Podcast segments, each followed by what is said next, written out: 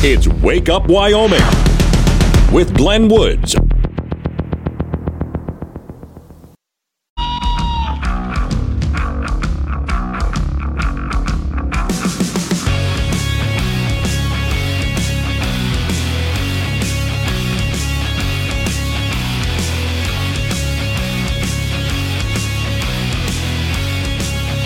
Six oh six the time. It is a Monday. It's Wake Up Wyoming.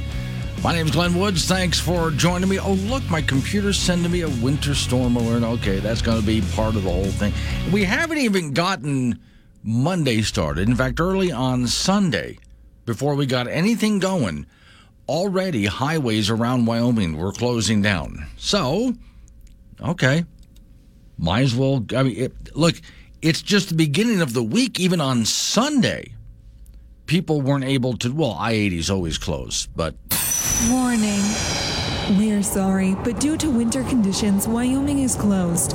If you are interested in winter recreation or just passing through, we just can't help you right now. Honestly, we're okay with it. Y'all are crazy out there, and we needed a break. It's cold. it's going to be a lot colder too. Another Arctic blast moving into the area, and we're not done with that. Next week could be more of the same. So we'll pay attention to and talk to Don Day throughout the day. In fact, 745 is when he's on live with me. 645 is an extended weather update. Here's what's closed right now. Of course, I-80. So if you're in Cheyenne and you want to get all the way over to, let's say, Rawlins, there's a little bit of I-80 that's closed. That's where I-80 John is. Between Cheyenne and Laramie, it's it's open, but it's it'll be closed soon. Also, Happy Jack Road, forget. And then the rest of I 80 is really sketchy, open, but probably not for long. If you wanted to get anywhere to and from Muddy Gap, forget it. Rock River, Medicine Bow, Hanna, yeah, you're locked down again. So is anyone around Elk Mountain. And see, from there, now this has been steadily getting worse. From Cheyenne north to Douglas, both directions, heavy winds, blowing snow, Okay, and that just keeps getting worse. And again, this storm really hasn't even arrived yet. That's just the windy conditions. Now, if you're, let's take I 25 and go east, any of those roads, they're calling that a dry wind. In other words, you don't have a lot of blowing snow out there. It's just really, really windy. And the same thing goes uh, from Douglas up past Casper, around areas of Wright, south of Gillette, areas like that. So things are still open for a good, let's say, half the state. But that's slowly changing, and I'm going to keep an eye on the road conditions during the course of the morning, but also tomorrow and into Wednesday. And Day's forecast talks about this system moving in and out real quickly. Now, it does come with sub zero temperatures. Okay. Which is why the state of Wyoming is asking you, and power companies asking you, to do all you can to use as much electricity as possible during the course of the next few days. Here's what I mean by this. You see, we were told that this kind of weather wasn't going to happen anymore by the cult of climate change, right? All of this snow, all of these Arctic temperatures.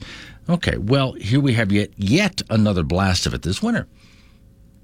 Now, I'll be reminding you over the next couple of days that it's not going to be the wind turbines or solar panels that are going to be keeping you warm like I did with the last storm. Instead, it's your coal plants and natural gas plants. What we need is more CO2 in the air. So, if uh, those of you who have big trucks could drive them around a bit more, and when the Arctic, even before the Arctic blast, start cranking up the heater and turn on all the lights in the house, yeah, because that means the power, the reliable power company, that's the ones who use natural gas and coal. Those reliable power companies are going to head out there and crank up the uh, the generators, which they can do. You can't do that with wind and solar. You have to wait till the sun shines or the wind blows. But and in some areas where the wind is blowing way too much, those wind turbines they have to shut them down because the wind's blowing too much. Fat lot of good that does. When it gets too cold, we can't use them. Fat lot of good that does. But a gas plant and a coal plant, you just crank it up. Need more? Here you go. Here's more. That puts more CO2 into the air. Now, we're told by the cult of climate change the more CO2 that's in the air, eh, the, the warmer the planet's going to get. I'm still waiting for that to happen. So if you could all get out there over the next couple of days and help, maybe we can stop this Arctic blast from dropping us into sub-zero temperatures. And remember, as I keep, I've been, I've repeated, I repeated, I know, but you were told that snow was a thing of the past. So maybe we can have at least less snow if we actually start cranking up the CO2 and warming up the planet a little bit. So it's all up to you guys as to whether you want to put a stop to the next few Arctic blasts by helping the planet and helping mankind, civilization, heal the planet by putting more CO2 into the air. Would you do that? Do your part, is all I'm asking for anybody. Do your part and make sure that we have as much CO2 in the air as is possible. Now, here's how this weather system shapes up over the next couple of days. So, today it's windy out there. In fact, I was look. There's a website slash app that I like to use called Windy, and it gives a visual of what the weather's doing rather than just giving you a bunch of numbers. It actually gives a visual. The place in the nation where the wind is the worst is Wyoming. Yeah, go figure. So if you know where, let's say, Medicine Bow and Rock River is, Okay, just to the northeast of that a little bit. And this is an area where there's not much out there. There are some ranches and so on. But the winds are already 35 knots, gusting to 50.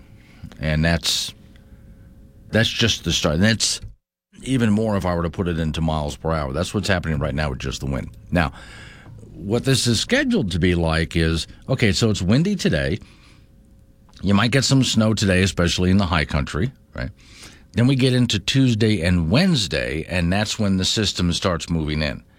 And that's when you can have wherever you are, everybody's going to get some snow. How much you get just depends on where you're at. But everybody's going to get something. And it's not just Wyoming. Montana's going to be hit hard. Uh, Nebraska, Colorado, the, the Dakotas will get a good chunk of this too. So it will hit a huge area. It just where you are depends on how much you're going to get. Then, as this moves out, this is when the sub zero temperatures hit too. As this moves out, it moves out fast. Well, okay, good. That means at least our temperatures are warming up. But now we're left with all of this snow that's blowing around. So there's your roads closed down again which is why I was suggesting to people over the weekend. I put some articles out on the Wake Up Wyoming site and suggested to people over the weekend, hey, could you, uh, could you maybe go to the grocery store, get whatever you need? Got traveling you got to get done? Get it done now. Stock up for just a little bit because, like that bit I played when I started the program, that Wyoming is closed. Well, that's what's going to happen for a few days. It's just going to be impossible for a lot, a lot of parts of Wyoming for goods to get in and out. And so you're just going to need it at home. Now, you've been there. If you lived in Wyoming long enough, you know the drill on that, especially those people with livestock interests. But this is just me warning in advance. Today is a good day, if you haven't done it already, to get those chores done. That way you're just ready for it when it blows through. Next week, last I heard from Don Day, might be more of what we're going to go through this week. Okay. We can handle it just fine. We're Wyoming. 615, Wake Up Wyoming. Sometimes the best way. Wake Up Wyoming mobile app to hold them all. Free download from AM 1030 K2 Radio.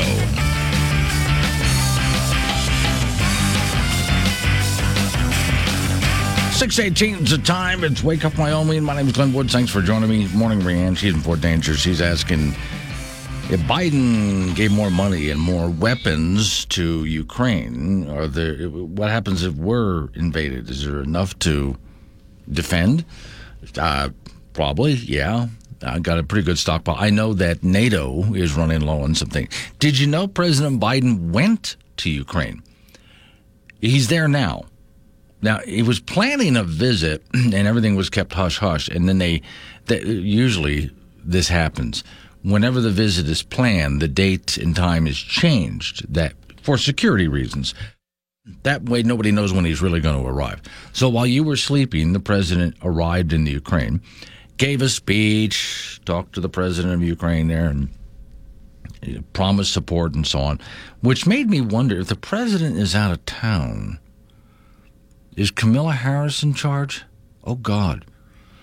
I believe it or not, I'm hoping the president makes it back safely because there actually is something worse. I know this is going to be tough to believe.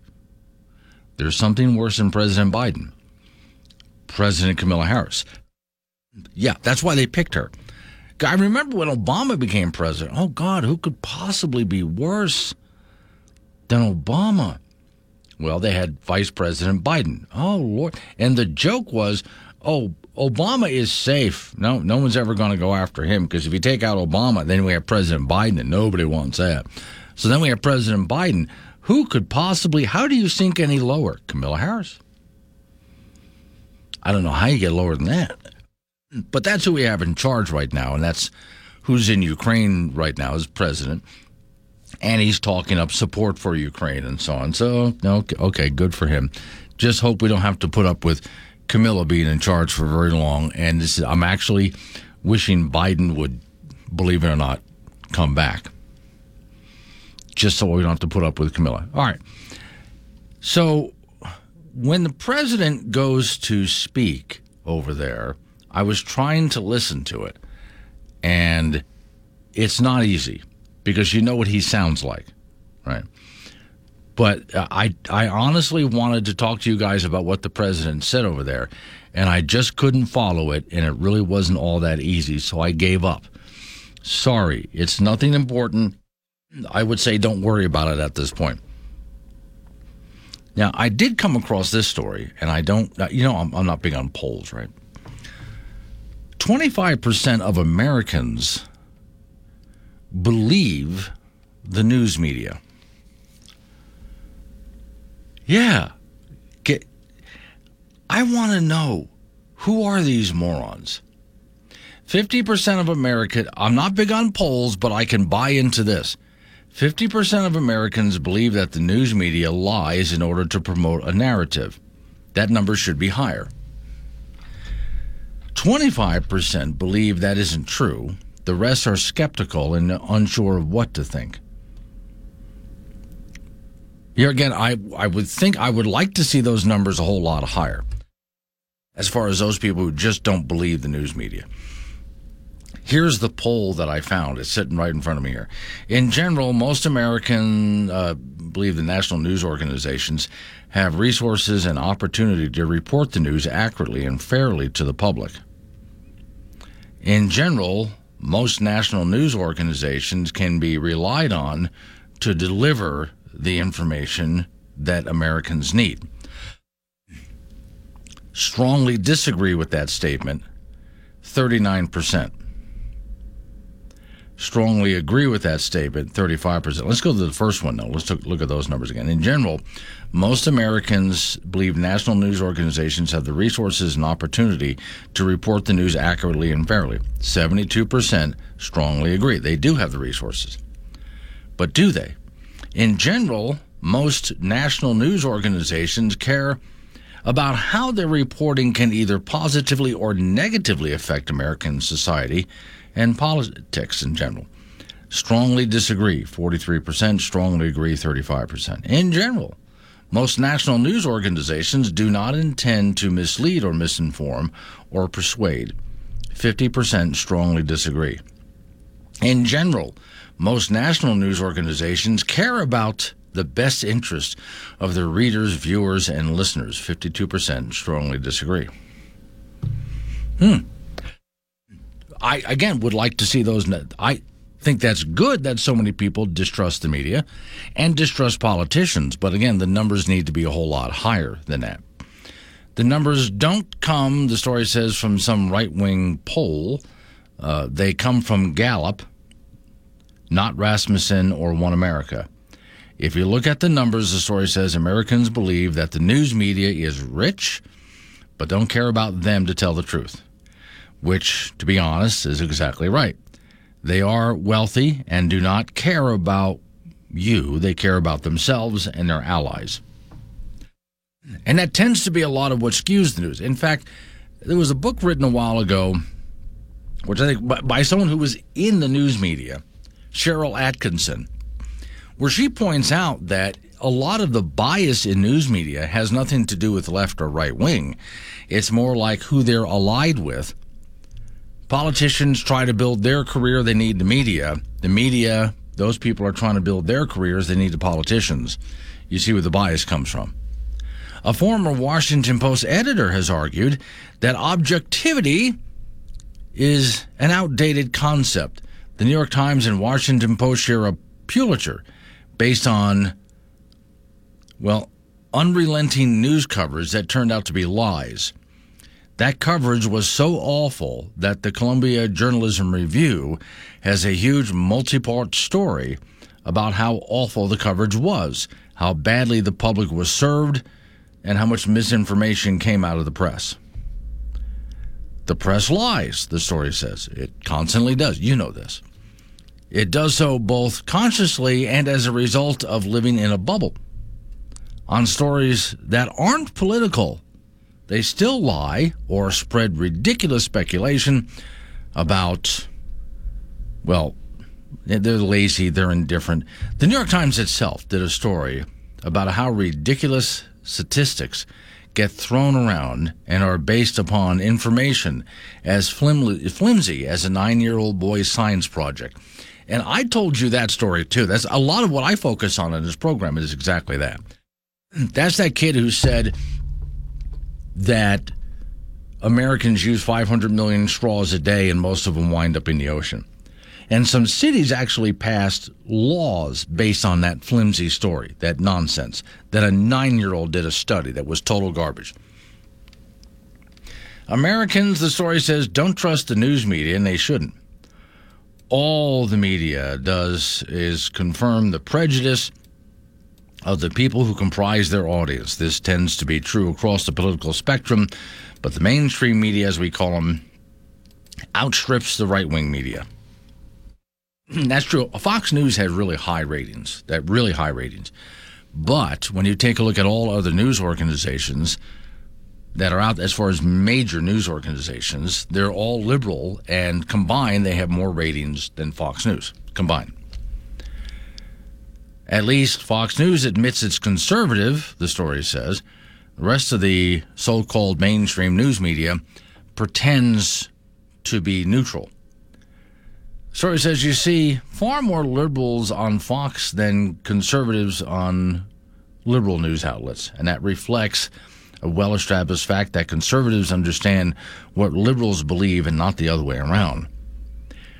We know what they think and can see immediately where the mainstream media is simply spreading and talk, talking points that come from the elites. The elite is panicking their trust is in decline as well.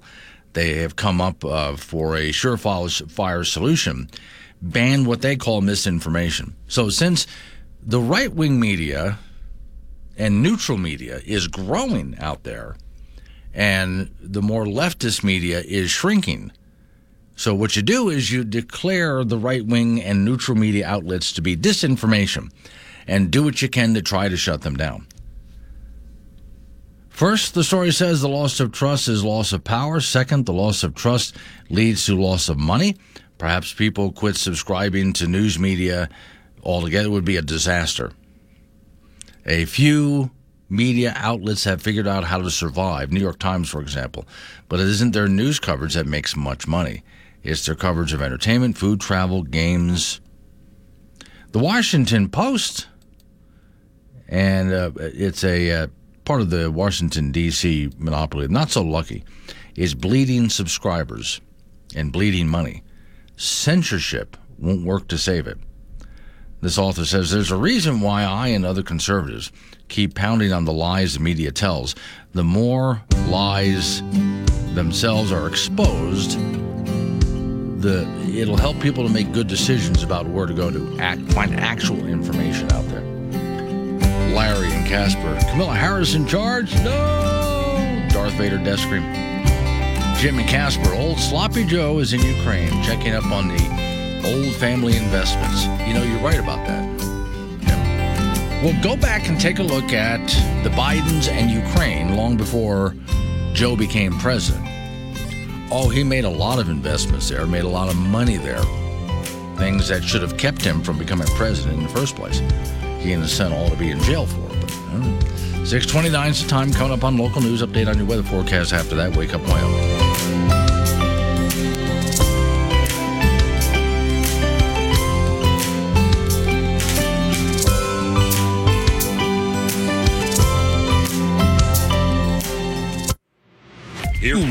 With the Wake Up Wyoming mobile app. This is AM 1030 K2 Radio.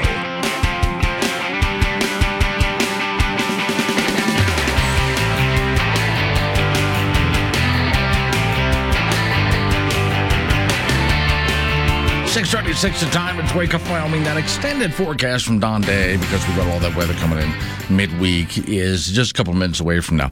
Came across this story here, and I want to know if you can help me out here. What exactly is the problem? Headline: North Korea launches ICBM capable of hitting California. Now, personally, North Korea, I think you're wasting your money. well, California is destroying itself. So why would you send a bullet to put them out of their misery? I mean, the best North Korea could hope for. If California keeps going the way of North Korea, California keeps going more and more and more socialist. Eventually, California is going to wind up just like North Korea. Isn't that what North Korea wants? I mean, again, we're trying to put them out of their misery. Maybe I'm not sure. I'm not sure what the game here actually is. In fact, if North Korea were to get a hold of the United States, get a hold of Joe Biden. Hey, Joe, says Kim, we're going to nuke California as a threat, right? Well, I think the bulk of the United States would not care and, well, please. We would, we've been hoping that an earthquake would separate California from the United States anyway. So, what's the threat here? Now, if they actually aimed a missile at something we cared about, maybe we'd have a problem with it. But here's North Korea once again getting it wrong, wasting all of that energy and resources to build uh, missiles to attack something that we want to be gone anyway. But again, to North Korea, don't worry. It won't be much longer. California is going to go the way of Venezuela, which will also be the way of North Korea. And I'd like to remind everybody there's only one fat man in North Korea. And if you look at Venezuela, there's only one fat family left because everybody's lost so much weight. And that's all because they went the same way, went down the road of socialism. So, North Korea, once again, you are wasting your precious resources. I mean, precious resources at building a missile that's capable of hitting California. Why would you do that? There's much better targets out there that you could aim for that we in America would actually care about. So I, I, I guess I'd have to say North Korea is about the dumbest country out there. But then again, when it comes to yeah, well, California might be just as dumb because when you take a look at where they're heading, I mean, again, they're they're following in the steps of North Korea as far as how far socialist they can go, how far socialist leading. I would say there's a there's a difference here. North Korea, the people are brainwashed. All they know is what the government tells them. Yeah, it's a dictatorship, a monarchy, a family lineage, and they control the people. Literally, very Orwellian. George Orwell would look at North Korea and go, damn. California, on the other hand, is just crazy. They've lost their minds a long time ago, and they keep heading down the road of insanity. They're all going to wind up in the same place for the same for, for different reasons. They approached it from different angles, but they all arrived in the same place. I feel sorry for the people of North Korea because this was done to them as they were taken over by a communist dictatorship. People in California seem to be actually wishing for this. And they continue to destroy what once was arguably about the greatest state in the nation. I mean, California had a lot going for it, a lot from natural resources to Hollywood, Silicon Valley, a space program. I mean, on and on and on it went. California was the place to be. It really was.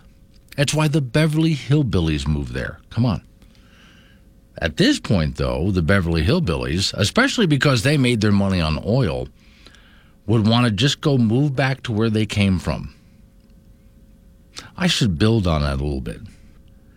Why the Beverly Hillbillies would pack up and leave California and just say, screw this. Because maybe when they were first starting off, the Beverly Hillbillies way back when, California was an ideal place for them to move to with all of that oil money. But imagine how a bunch of rich, how a, rich white family from the South that got rich on oil would be treated in California today? Anyway, hey, North Korea. You want to go ahead and send some missiles over there? I don't know why. Just wait. California is destroying itself slowly all on its own.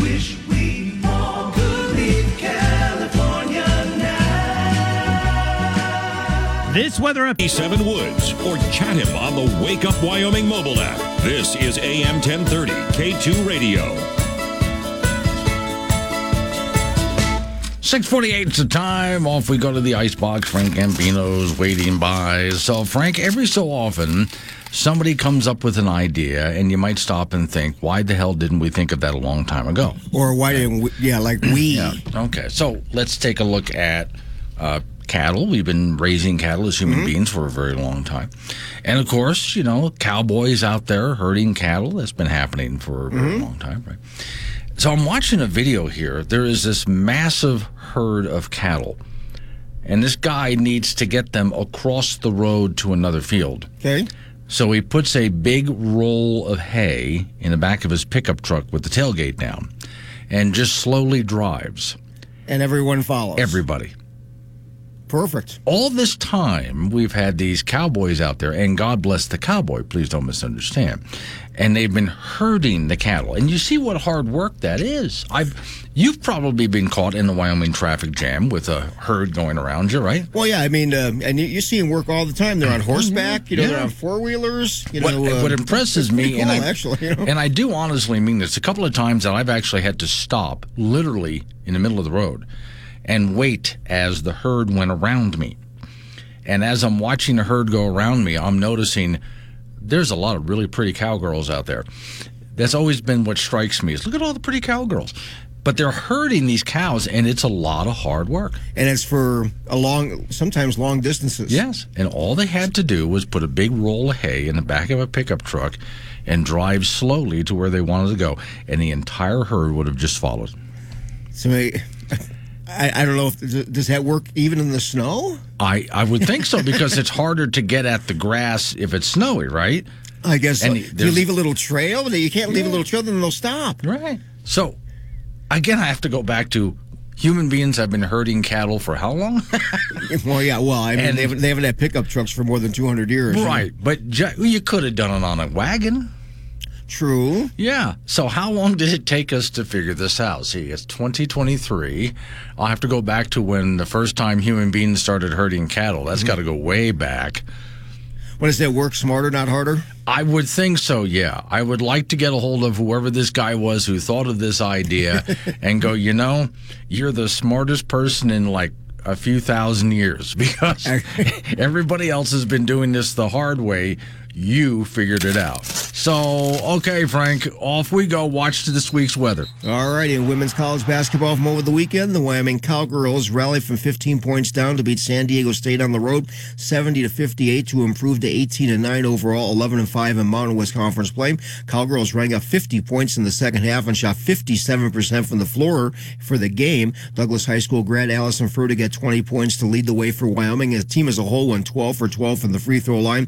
UW will host host Nevada on Thursday. For the Wyoming Cowboys, their brutal season continued with a home loss to Air Force on Friday night, 75-69 in Laramie. Air Force is just 5 and 10 in league play. The Cowboys are the sole occupant of the basement of the Mountain West Conference at 3 and 11 in league play and 8 and 18 overall. Cowboys were just atrocious from the three-point line, going 6 of 26, while the Falcons made 8 of 17 from beyond the arc. The game also featured 55 free throws, which made it nearly unwatchable. The season can then can't end soon enough for these guys, and the Cowboys will host Utah State tomorrow in Laramie at 7 p.m. In junior college basketball from Saturday, the Casper College team swept L Triple C at the Erickson Gym. Casper College women, who were ranked 16th in the country, improved to 25 and 3 with an 81-67 win over L Triple C. Jocelyn Igo, Flora and Sandra Frau Garcia each had 16. Golden Eagles were led by Jamie DeCook with 21, and they fall to 18 and 9 overall. The Casper College men beat L Trip on Saturday 79-72 to up their record to 22 and 5. And Campman native Dalton Peterson led the way for Casper with 24. Ben Hageman led the Eagles with 22, so they fall to 14 and 11 on the year. Casper College will be in Torrington to take on Eastern Wyoming on Wednesday. L Trip will be at home on Thursday to meet Northwest Opal. In boys high school swimming over the weekend, the championships were held in Gillette for 3A and 4A. In 4A, Laramie won that 4A title for the sixth consecutive year, and they won that handily. Ethan Merrill of Cheyenne Central was the swimmer of the meet with two individual wins in the 200 IM and the 100 breaststroke. In fact, he three-peated in both of those events. In 3A, Lander won the boys state title for the 27th consecutive year and won that handily. Dylan Hulskamp from Lander won two events, the 200 freestyle and the 100 butterfly, plus he anchored two winning relay teams. Auto racing, the NASCAR circuit kicked off yesterday with the Daytona 500 with some yellow caution flags on the final laps. There were actually two two-lap overtimes, and the race was finally won by Ricky Stenhouse, which was his first win in 200 Cup races, and that's it in sports. 27th consecutive yeah, win? 20, yeah. Wow. Matter of fact, if if Rawlins had not won like in 1996, it would have been like 30 in a row. Wow. I how how in the world are they that good for that long? Because it's ingrained in them. It, it is okay. And they have a nice and they have a pool. Oh, that okay. Well, that would be it. You know- because I would say places that don't have a pool have a harder time competing. Practicing, What do you do? training, Dirt swim? Yeah, You I know, mean, it's a little harder. To, Landers where it's at, man. bathtub practicing? No, not works. really. All right, thank you, Fred. Coming up on some local business that we have to take care of. We're going to roll into news time after that. Weather forecast, pay attention to that. We'll have more of that next step. Uh, well, the whole next hour, in fact, especially 745, when Don Day joins me to talk about the big weather system moving into the area. A lot's going to change. Already a lot of Wyoming roads closing down just because of high winds. More on that as the morning rolls on, too. Let's wake up, Wyoming.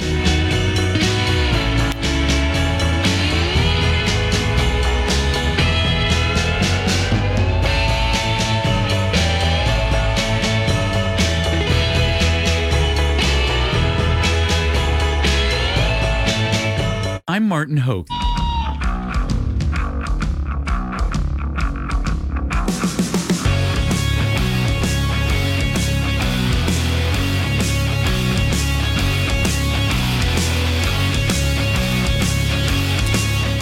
Six the time. It's Wake Up Wyoming. Yeah, it's windy out there. Yeah, more weather's coming. I got you updates on that throughout this hour of the program, including 745 when Don Day joins us. Because we're going to talk about this whole weather system coming down, which uh, today the weather system's not even here, but already some major roads are closed just because of high wind. Warning. We're sorry, but due to winter conditions, Wyoming is closed. If you are interested in winter recreation or just passing through, we just can't help you right now. Honestly, we're okay with it. Y'all are crazy out there, and we needed a break. It's cold. It's going to be a lot colder as the week goes on. All right, triple eight ninety seven Woods, phone number eight eight eight ninety seven WOODS. Morning, Cyber Pokies and Laramie. Chet and Yoder said the wind. He's he's heard wind all of his life. He's lived lived in Wyoming all of his life. Wind finally woke him up last night for the first time. Yeah, it's it's pretty bad out there in some areas. Some highways closed. Of course, I eighties closed. I mean, obviously, but then when you head from Cheyenne all the way up to Douglas, wow, careful there. And a lot of other roads are just either sketchy or closed. And that's not even the storm that's coming. That's just a lot of wind right now. And Wyoming is the windiest state. I was just looking at a website that just tracks wind visually so you can see what's going on. Wyoming is the windiest state by far, especially in that area. Uh, Rock River and Medicine Bow just go a little bit to the north and east of there, and there's an area of serious, intense wind. Mostly that area is empty. Not many people live out there. There's a few ranches. So, population wise, that area is really low.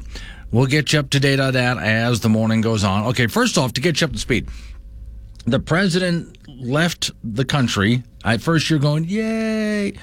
Yeah, I went to Ukraine, snuck in by train to deliver more money and, and talk in front of the cameras as he wants to do, show his support. All right, that means for a short while, Kamala Harris is in charge.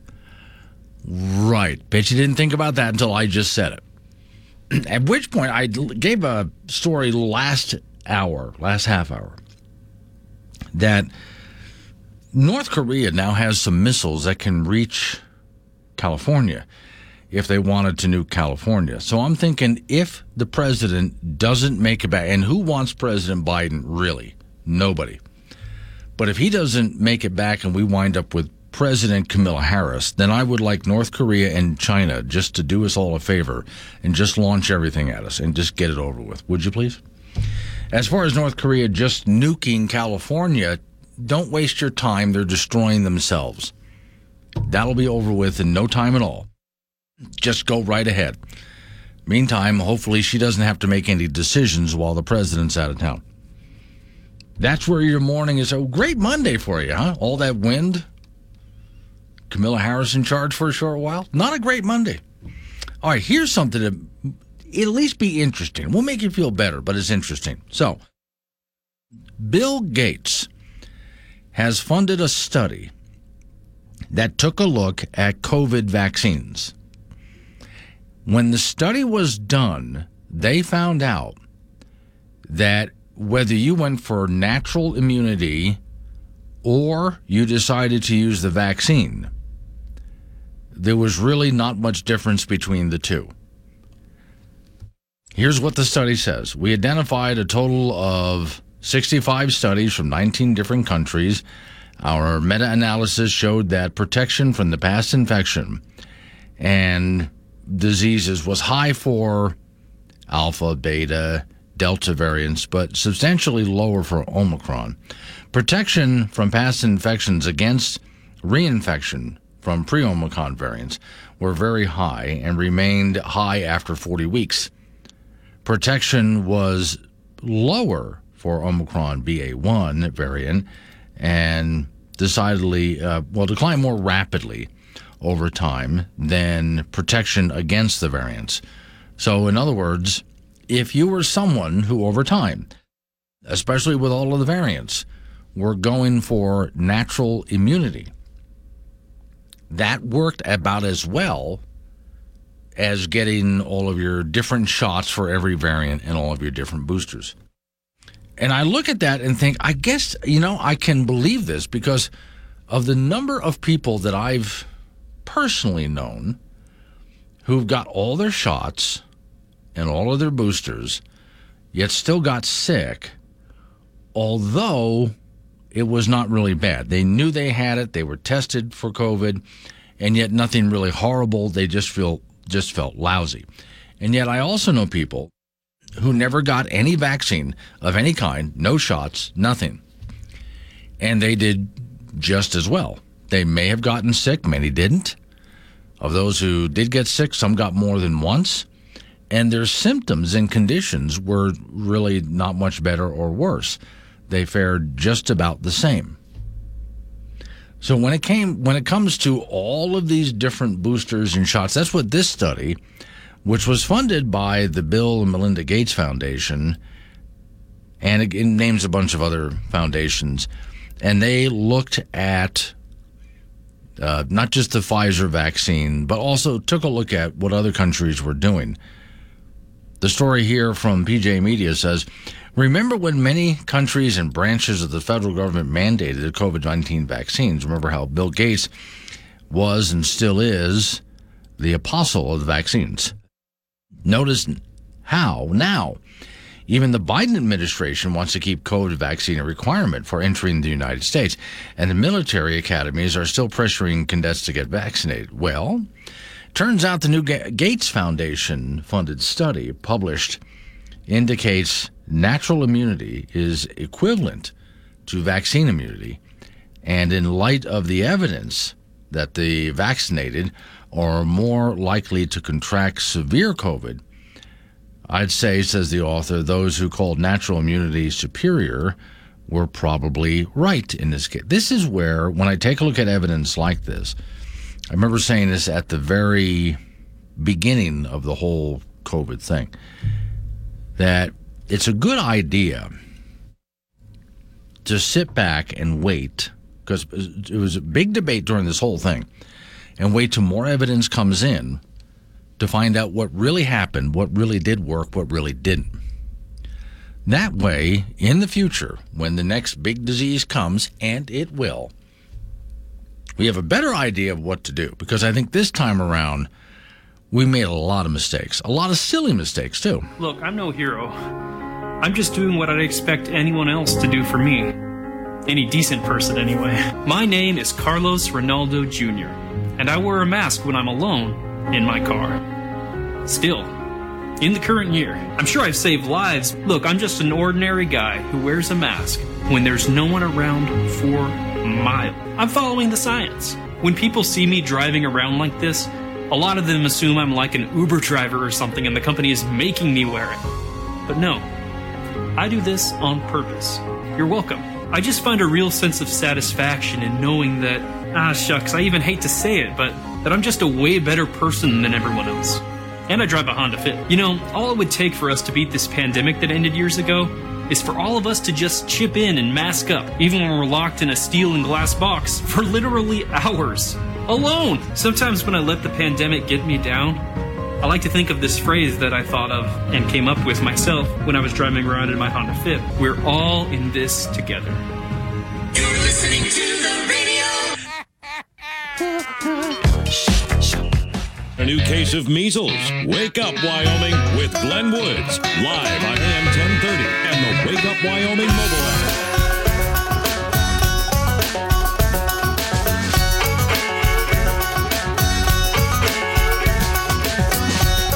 Twenty. It's time. Wake up, Wyoming.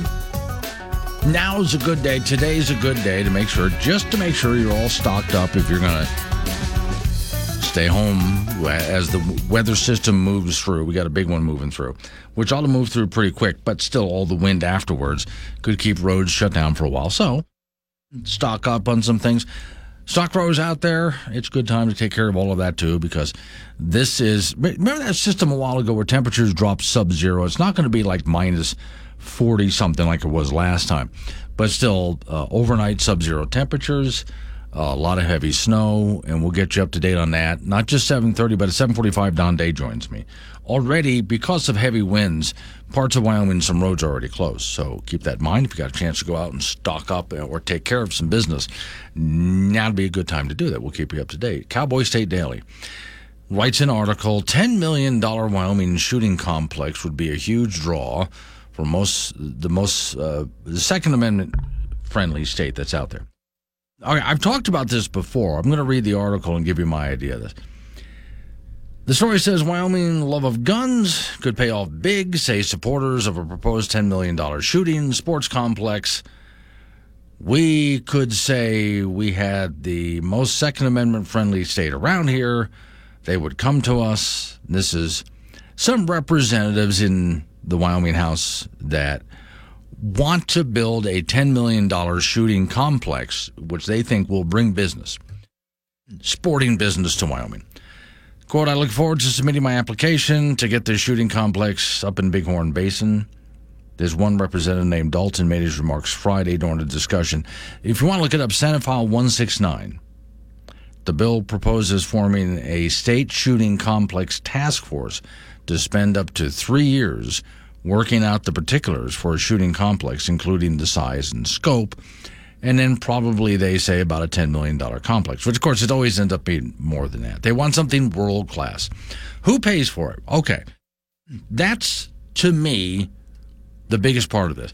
If some people want together, well, want to get together in the state of Wyoming and build a world class shooting complex, I think that's a fantastic idea.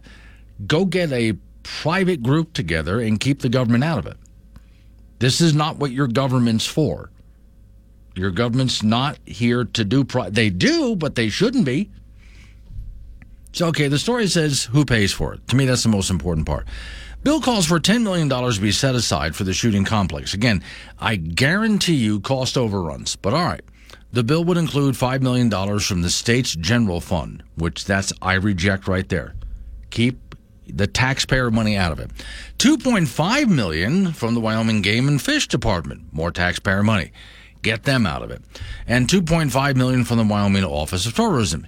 Get in fact, I would even close down the Wyoming Office of Tourism. That's a whole nother topic, but there's these are private businesses.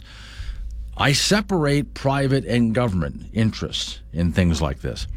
Game and fish supporters say the idea of the shooting complex could also be used for outdoor education programs. Office of Tourism likewise supports the bill. I bet they do. Shooting supporters say it's a broad base for the tourist industry. The $10 million would sit in the special fund untouched until the plans for the complex are ready to go. And once again, there will be cost overruns. The bill calls for another $40,000 from the general fund to compensate non legislative members task force. The task force would include two legislators. It would also include the governor or proxy, some Wyoming shooting sports enthusiasts, representatives from Wyoming based firearms, etc., etc. Task force would come up with the blueprints for the shooting complex. It would include a rifle range for about 2,000 yards. And there should be ranges for all sorts of other manner, manners of shooting sports, including trap and skeet and black powder and all. Now, all of what I'm saying here, everything that I just named, already happens in the state of Wyoming, including the black powder thing. There's one group that meets near Glenrock every so often, but there's other groups like that all over Wyoming. But what they don't have is they use Wyoming outdoors to do this. They don't have a shooting complex. They just use Wyoming outdoors because it's Wyoming. It's a huge state. You can do all of this outdoors. But some people like the idea of no, let's build a facility of some kind, and it would attract a lot of tourism and maybe even competitions from all over the world. And it would be in Wyoming, where else, because we're so gun friendly here. And all of those arguments make a lot of sense to me, which is why I say so go get private investors. Why are you turning to the state for this? I think part of the reason of turning to the state for this is because the people proposing this, one of them is a representative who wants it in his home district. These are people who work in government. They're elected officials and other people who work in government. Everybody that I just named there who's in support of this, they're either bureaucrats who work in government or they're elected officials who work in government. And so when they see something as a great idea, which I'm not saying that this isn't a great idea, I think it is, their first go to is, well, therefore, government needs to spend all of this money too. And me, being more of your libertarian kind of guy, says, I think it's a wonderful idea. And so what you should do is go get private investors and build a facility with private investor money and make it a club that's run as a business, which again, it has nothing to do with the taxpayer's money at all. Keep the taxpayer money out of it. I am just, it is, I, t- to me, baffles me. I don't know, but maybe that's my libertarian mindset. I came across a gentleman who I like a while back who wanted to take two museums that are in Wyoming and combine them into one. And he tried a couple of times. He was in Wyoming legislature. He tried a couple of times to get the state of Wyoming to put up $8 million to bring these two museums together into one museum. And The two museums are privately run. His idea would use state money, make them state run. And I look at it, and I'm glad in both cases, his idea was shot down.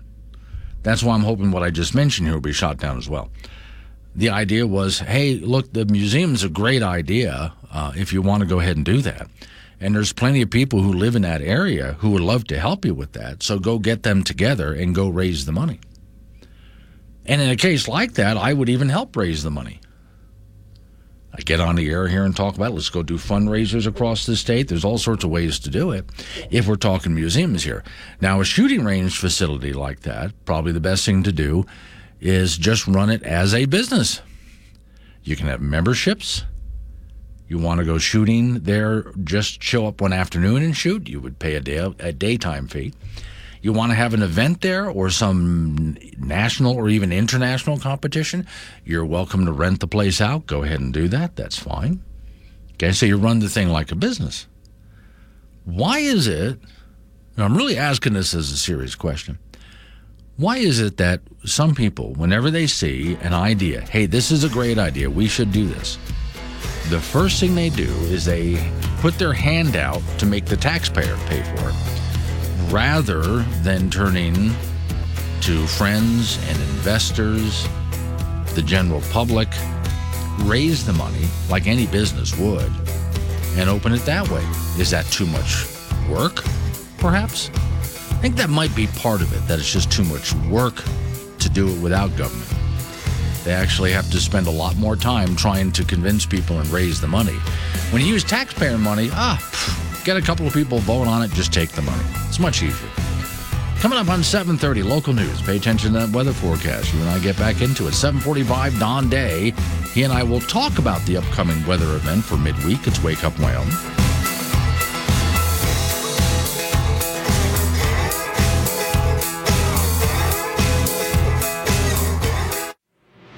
Radio. This is Wake Up Wyoming with Glenn Woods on K2 Radio. Join the conversation at 888 97 Woods.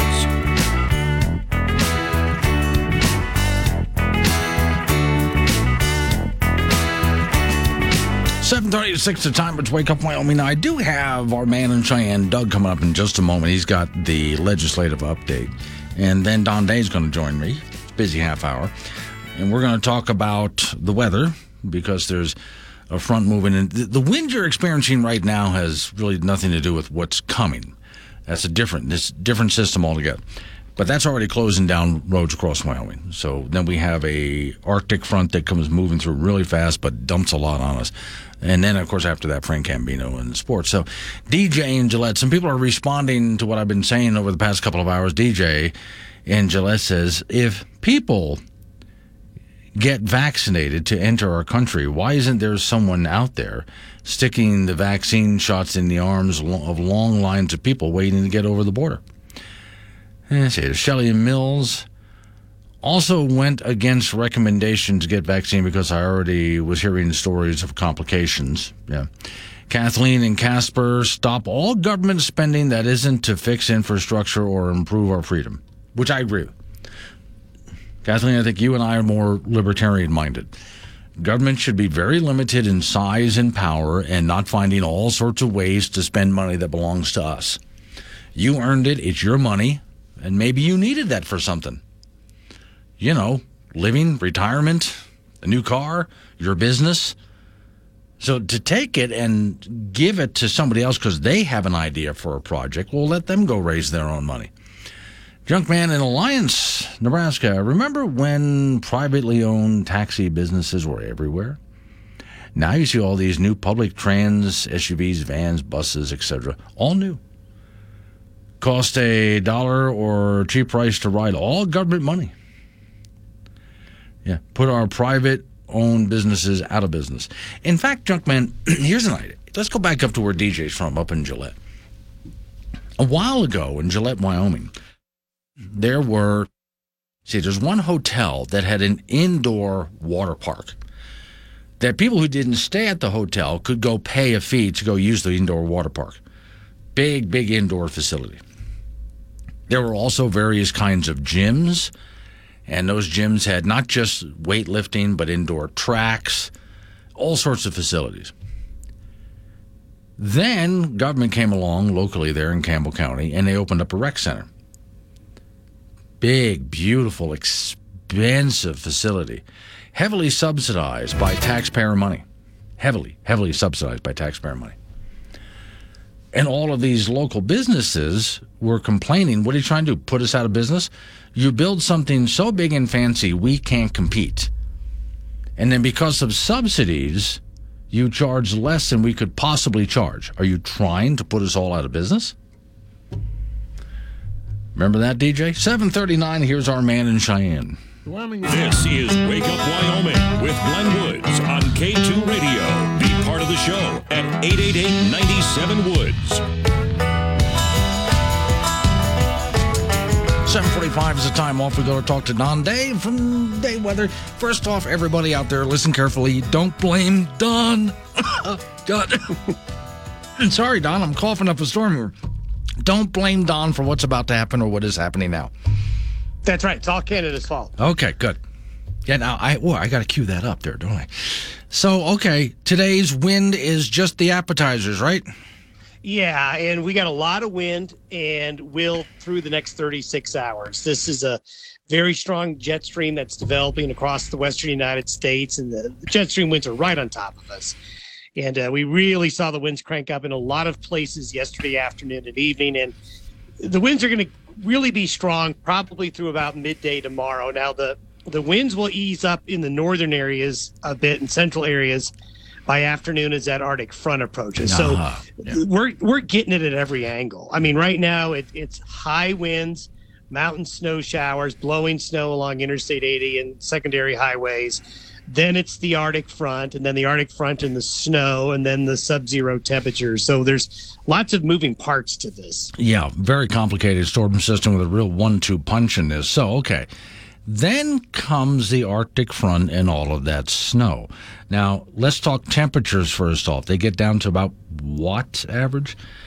Well, the coldest period will be overnight Wednesday into Thursday morning. Okay. Uh, by sunrise Thursday morning, very common temperature readings of 5 to 20 below will be found. Oh, uh, yeah. really about everywhere. Now, wind chills will probably be in excess of 30 below zero.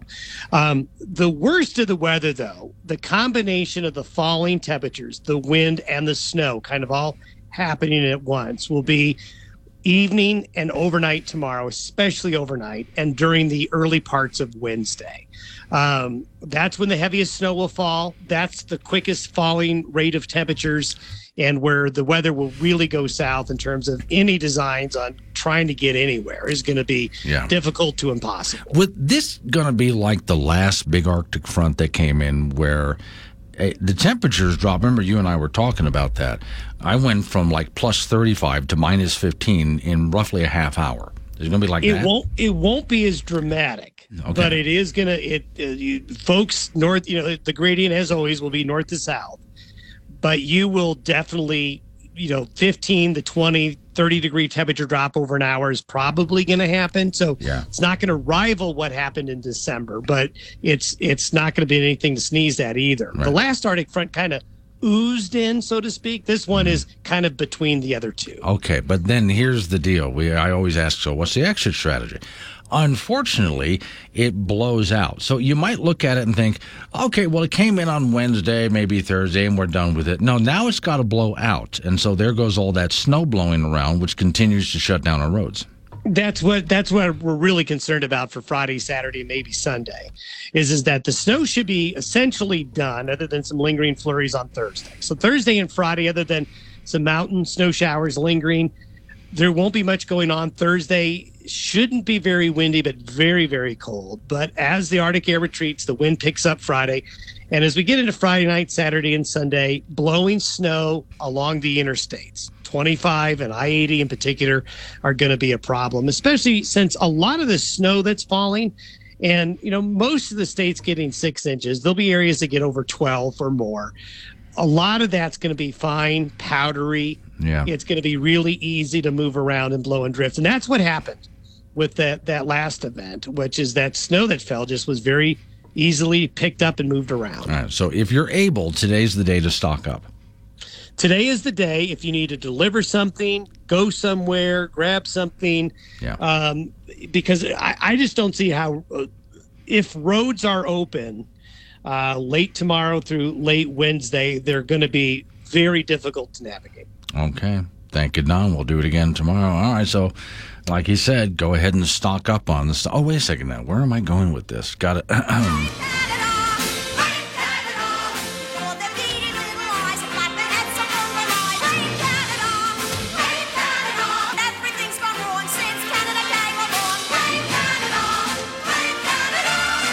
not even a real country anyway. Got to get that out of the way and head on over to the. Uh, Frank Gambino, Studio 6. Frank, you there? Yes, I am. Okay. So, wow, that's going to Well, be really the- something. well, here's the through, deal: right? is Yeah. that in in in Casper, starting on Thursday, is the state high school wrestling tournament. Uh-huh. It is the largest attended, culminating event of Yeah. all the high schools. So the girls will wrestle Thursday and Friday, Mm-hmm. and the boys will wrestle Friday and Saturday.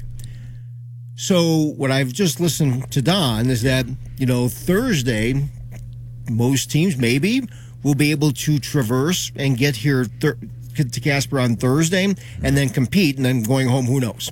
Uh, the girls, if the roads are really really bad on Wednesday, they they're probably going to have to leave a day early. Ah. so, and you have to look at look at the, the logistics of this too. Is say, all right, Yeah. here's the Woods Hotel, and say we're going to book 200 people in here on um, on Thursday, and then they say, well, we're going to we're going to be there on Tuesday.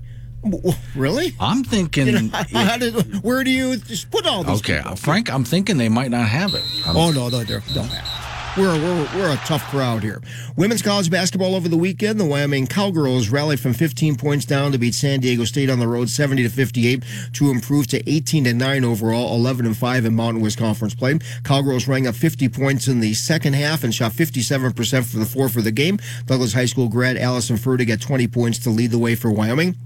The team as a whole went 12 for 12 from the free throw line, and UW will host Nevada on Thursday. For the Wyoming Cowboys, their brutal season continued with a home loss to Air Force on Friday night, 75-69. Air Force is just 5 and 10 in Mountain West play, and the Cowboys are the sole occupant of the basement in the Mountain West at 3 and 11, and they're 8 and 18 overall. Cowboys were atrocious from the three-point line, going 6 of 26, while the Falcons made 8 of 17 from beyond the arc. Game also featured 55 free throws, which made it nearly unwatchable. Season can't end soon enough for these guys, and this and they'll host Utah State in Laramie tomorrow at 7 p.m. in Laramie. In junior college basketball from Saturday, the Casper College team swept L Triple C from Cheyenne at the Erickson Gym. Casper College women rated 16th in the country, improved to 25 and 3 with an 81-67 win over Trip. Jocelyn Igo, Florin Goed, and Sandra Frau Garcia had 16 for the T-Birds.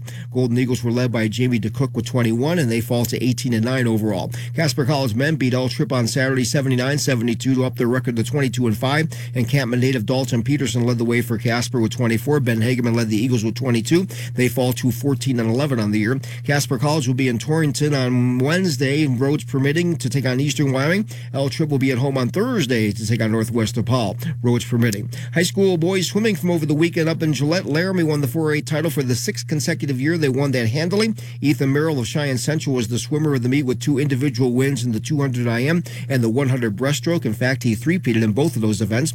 In 3A, Lander won the boys state title for the 27th consecutive year and won that handily. Dylan Hulskamp from Lander won two events, the 200 freestyle and the 100 butterfly, plus he anchored two winning relay teams for the Tigers. That's it, sports. Yeah, I, not that I don't want you to have your event this week. It's just roads are already closing down.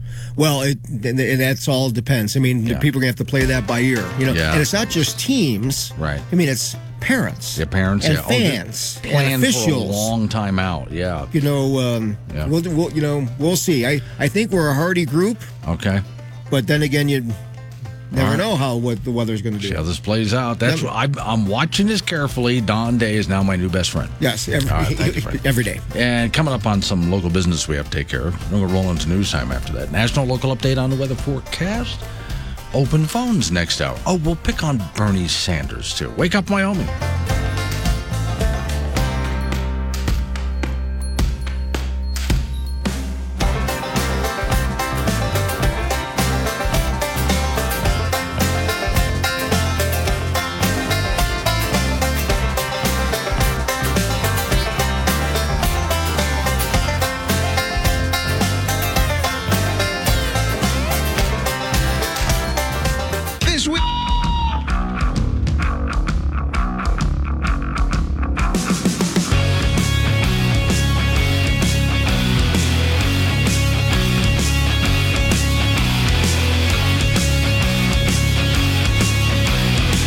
806 the time. It's Wake Up Wyoming. I'm sorry to report. Warning. We're sorry, but due to winter conditions, Wyoming is closed. If you are interested in winter recreation or just passing through, we just can't help you right now. Honestly, we're okay with it. Y'all are crazy out there, and we needed a break. It's cold. Okay, so let's take a look at what's going on right now. All morning long, quite a few Wyoming roads have been closed. Of course, if you want to get from Cheyenne all the way over to Rawlins, no. Rock River, Medicine Bow, Hanna, sorry guys, you're stuck at home. There's no way in or out of there. Anybody wanted to get up and do something like Muddy Gap, which is north of Rawlins or that area, uh, no, just not getting there. High winds, I mean big time high winds from Cheyenne all the way up to Douglas. Many other roads on the eastern side of Wyoming are under what they're calling dry winds. So there's not a lot of snow blowing around, but really heavy winds. Oh, even if you're from Rawlins and you want to go to Rock Springs, they'll be closing that one probably pretty soon. And the big storm isn't even here yet. So we got time for that. I was just talking to Don Day from Day Weather. So this is today. If your roads are open, you're, you're able to get somewhere. It's a good time just to take care of things, whether you're talking about livestock interest, you got to deliver something, pick something up, go to the grocery store, whatever the case is. Now's the time to do that.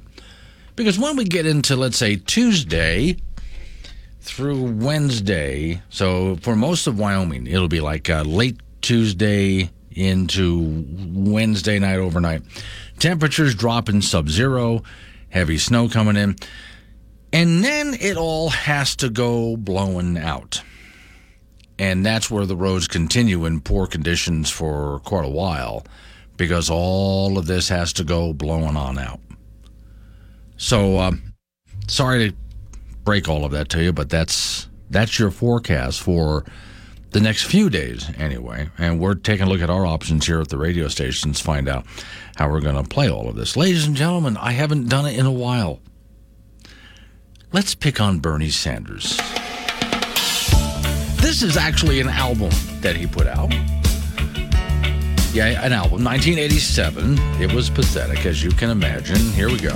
As I went walking that ribbon of highway, uh-huh. I saw above Soar with an R, but he doesn't do it the second time. Skyways. I saw below me that golden valley.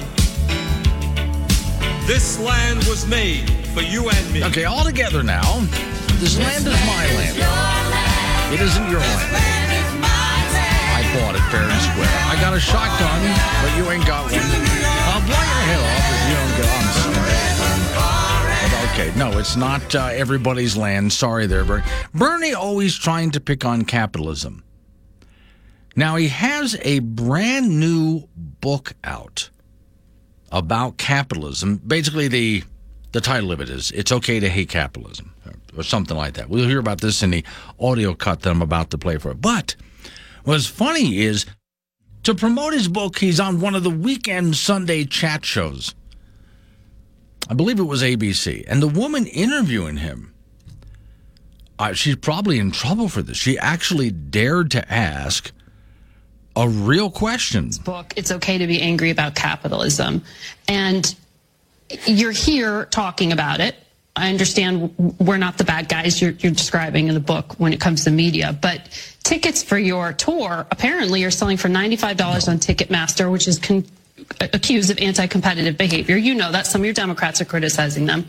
Aren't you benefiting yourself no, from the system that you're all, trying to dismantle? First of all, those decisions are made totally by the publisher and the bookseller. Yeah, he has nothing to do I think there's one case where in one place here in Washington, po- uh, Politics and Prose, and independent bookstore, charging some tickets most of them, I think, are $40, $50, and you get a book as well. So if you want to come, you're going to have to pay 40 bucks. I'll throw in the book for free. And we're doing a number of free uh, events, but I don't make a nickel out of oh, these things. But you're okay doing business no. with Ticketmaster? No, not particularly, but that's, again, uh, well, nothing to do with that. That is, if you wrote a book, probably be the same process. Mm-hmm. So you have to operate within the system? I do. Is yeah. I write a book, a major publisher, et cetera, et cetera. Okay. Uh, hey, Bernie, first off, there's plenty of countries out there that are not capitalist that you could move to. Remember, Bernie took his honeymoon in the old Soviet Union. When the Soviet Union was still a thing, Bernie and his wife honeymooned in the Soviet Union. Well, Bernie, if if that style of living is so good, if communism is so good, how come he didn't just stay? Then he went and visited Cuba. Hey, Bernie, why didn't you just stay in Cuba? If it's so great there, you just could have stayed. Come on, Bernie, there's other socialist countries out there that are just as miserable as Cuba. How come we don't live in communist China, Bernie? Why don't you live there? You could now, and the idea that well, I wrote my book. It's a major publishing house. And there's nothing I can do about. it. Oh, come on, you're Senator Bernie Sanders. Uh, you have some power. You have some pull. If you want to turn to the major publishing house and say, "Look, it's an anti-capitalist book," I don't want to promote it using these capitalist waves. Yeah, we got to do something else. It'll make me look bad. They would work with him on that. But he's acting like there's really nothing I can do. There's everything that he can do about. Let's not forget Bernie, who back before he became a senator, he was, I'm sorry, I'm just I hate to say this about people. He was a loser. Go check his life out. He never was successful at anything. Probably why he hated capitalism because he was never successful at anything. But as soon as he became a senator, like so many senators, all of a sudden he's worth a lot of money. And a lot of the money that he's worth, he's worth it because of his capitalist ways.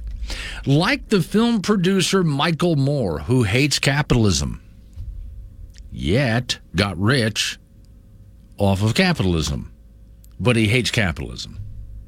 My thought to Bernie and to Michael Moore, people like that, you hate capitalism so much. Tell you what we're going to do we're going to take your wealth from you by force of government, and we're going to redistribute your wealth to people across America, especially poor people. Because, look, you don't deserve to have all of it. Let me explain to you how uh, someone who thinks more like the way Bernie does thinks and the way uh, a capitalist actually thinks and someone who lives in a free country. See, in a communist country, in a socialist country, everybody works collectively, let's say, to make one big pie. Everybody, no matter what they do, their work is all collective to make one big pie.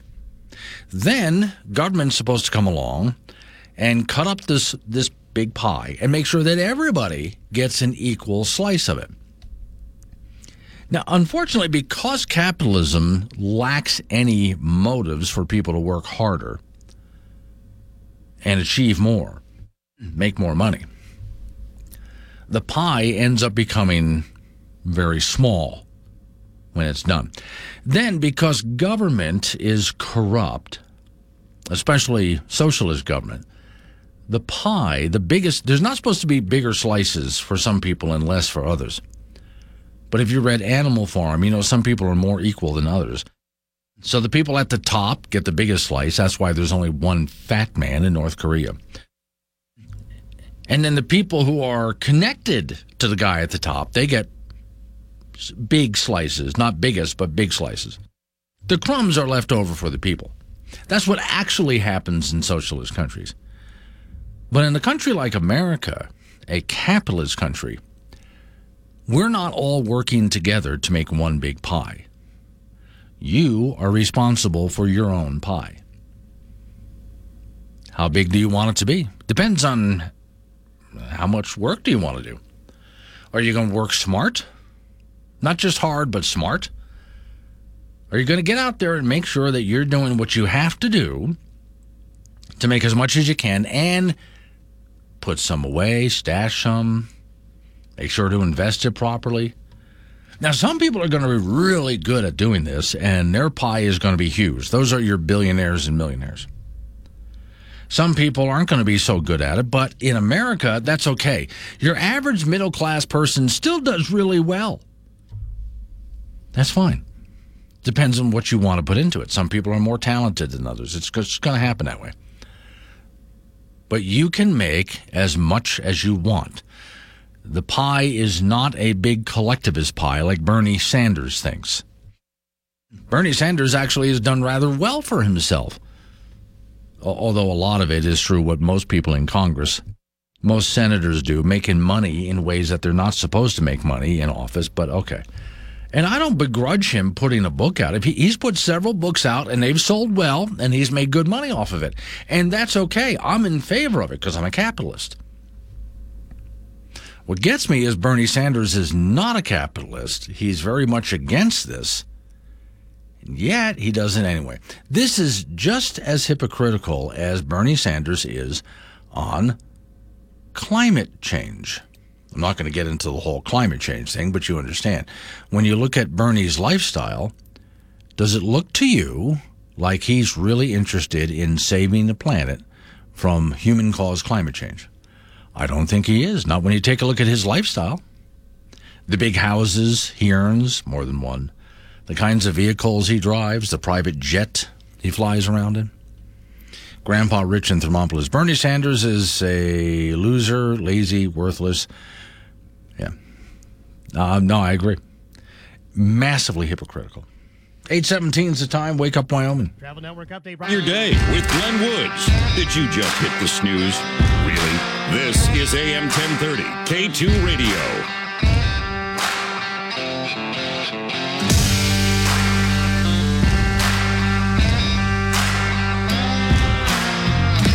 Okay, this is just getting stupid here. I, You know, of course, there's a, a, big winter storm coming our way, right? And I've been telling people, hey, good, good idea, get things done now and also stock up on what you might need. It's not just the way the storm blows in, it's the way the storm blows out. And then I see this. They've already decided to name the storm. Everything's got to have a name now. Winter Storm Olive. That's the name, Winter Storm Olive. Don't know why they started naming storms that set to track cross country, spreading snow and ice, Rockies to northern plains, etc., etc. You've been hearing us talk about it uh, all morning long. Winter Storm Olive. And then at some point, they're going to have to call it a bomb cyclone. A bomb cyclone? What? What's a bomb cyclone? I don't even know what to do. If there was a snowstorm or a blizzard, I would know what to do. But What do, what do I do? In a bomb cyclone? Oh my God. Bomb cyclone. Poor guy. I don't know what to do. Oh my God. Panicking people like this. It's okay. You know how to handle this. I, I, I'm not trying to give you guys a sense of panic or urgency. I'm just telling you what's going on. That's why I don't use terms like bomb cyclone. And I'm not going to be calling the storm olive. Sorry. Not doing that. All right. Cowboy State Daily. Headline I like this. No cars, no energy, no mating. Also, you got to eat bugs. Let me toss that one in there. Has the environmental movement turned anti human? Yes, they have, actually.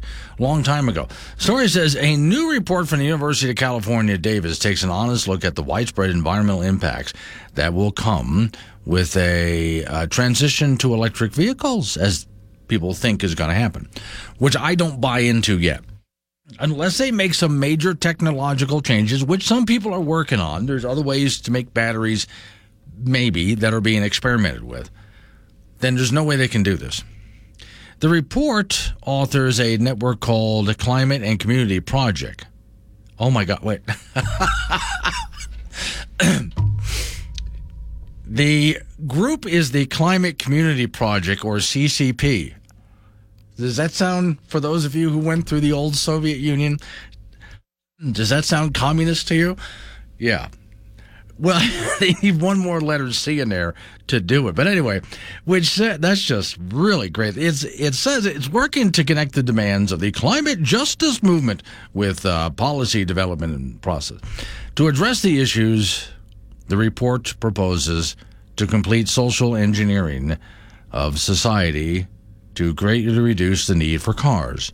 See, once again, you're not going to get a decision in this. You don't get to decide whether you want a car or not because you're not a free person anymore. To address the issues, the report proposes a complete social reengineering of society. You see, this is what I'm talking about. Social reengineering of society. Uh, you have a car because you're a free person in a free country and you decided to get a car. And you decided what kind of car you wanted to get and where you're going to live and how you're going to drive it. Did you want to live way out of town or in town? They want to re engineer that. The author's recommendation follow a line of thinking that some argue is becoming prevalent in the environmental, well, as I would call it, the cult of climate change. The CCP, that still gets me. Because if you remember the old Soviet Union, you know why that's funny. They reports uh, EV batteries require lithium, cobalt, nickel, and rare earth minerals, highly damaging to the planet. We've had that conversation before. So the authors explain the transition will require a large scale increase in mining, resulting in heavy environmental impacts. And poor countries where mines are found, well, that's going to be more greenhouse gas emissions. See, the problem is they can't get to an all electric society without and maintain it without massive greenhouse gas emissions and slave labor and mining and toxic waste. Rather than the exploitations and the costs and benefits of electrifying transportation system taken into account, there's no perfect solution. The authors argue that they should live in a high density urban environment where they will be free from car dependency. The study author didn't respond to Cowboy State Daily for an interview. Writing in the Wall Street Journal, the study notes the report's proposals aren't fringe ideas. The National Resource Defense Council reported last year it examined the environmental impacts of lithium mining and came to similar conclusions. I am glad, at least in this, to see that the cult of climate change, they're taking a look at all electric cars and wind and solar power and they're coming to the conclusion, oh, this stuff is really bad for the planet. It is. You want to talk raping the planet? This is what it looks like. Go all in wind and solar and all electric vehicles and so on. Now you're really raping the planet. If you thought we were bad before. So, an essay published in the New York Times last month discussed what one writer believes is the problem of human height. Though this is the one I really loved. We talked about this before. Human beings are getting too tall. So we need to start mating with shorter people. No, they actually said that. Earth is a cancer. They gave more examples of, well, November, New York Times published a feature. Uh, the founder of Voluntary Human Extinction Movement calls for people to stop reproducing. And then PBS went ahead and put somebody on, but remember the author of The Population Bomb? Who all of his predictions failed long time ago, extremist predictions. All right. Again, they, they want an end to all human beings. Stop reproducing. If you do mate, mate with shorter people. Don't forget to eat bugs. Yeah, I'm going to get right in line and follow you people. No problem. Coming up on 8.30. We'll do open phones starting next segment of the program. Greg and Cheyenne. Upcoming storm's name Olive. It follows that the next storm is Popeye. Oh, that's good, Greg. No, I'm with you. Yeah, that's perfect. So wake up, Wyoming.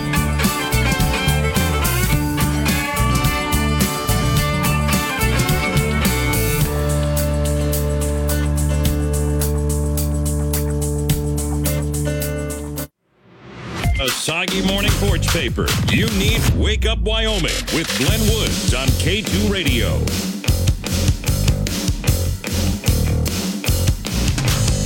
Eight thirty-six at time. Wake up, Wyoming. Yeah, be careful on the roads out there. It's windy, especially southeastern, just southern part of Wyoming in general, but eastern part of Wyoming too. Lots of heavy winds. Some roads are already closed down. All right, triple eight ninety seven Woods is the phone number. It's that time again. Warning. Wake Up Wyoming is about to enter daily open phones. This means that anyone will be allowed to call in and talk about anything. I mean, imagine if we actually allowed you on air to say anything you wanted. Scary, right? Well, we're just that brand of crazy. If you are offended by what other people think, then maybe you want to tune out right about now. Just saying. If you should choose to call, just remember the more funny and interesting you are, the longer Glenn will keep you on the line. Obnoxious jerks will be hung up on. Dave, all right, strap in and let's do this thing.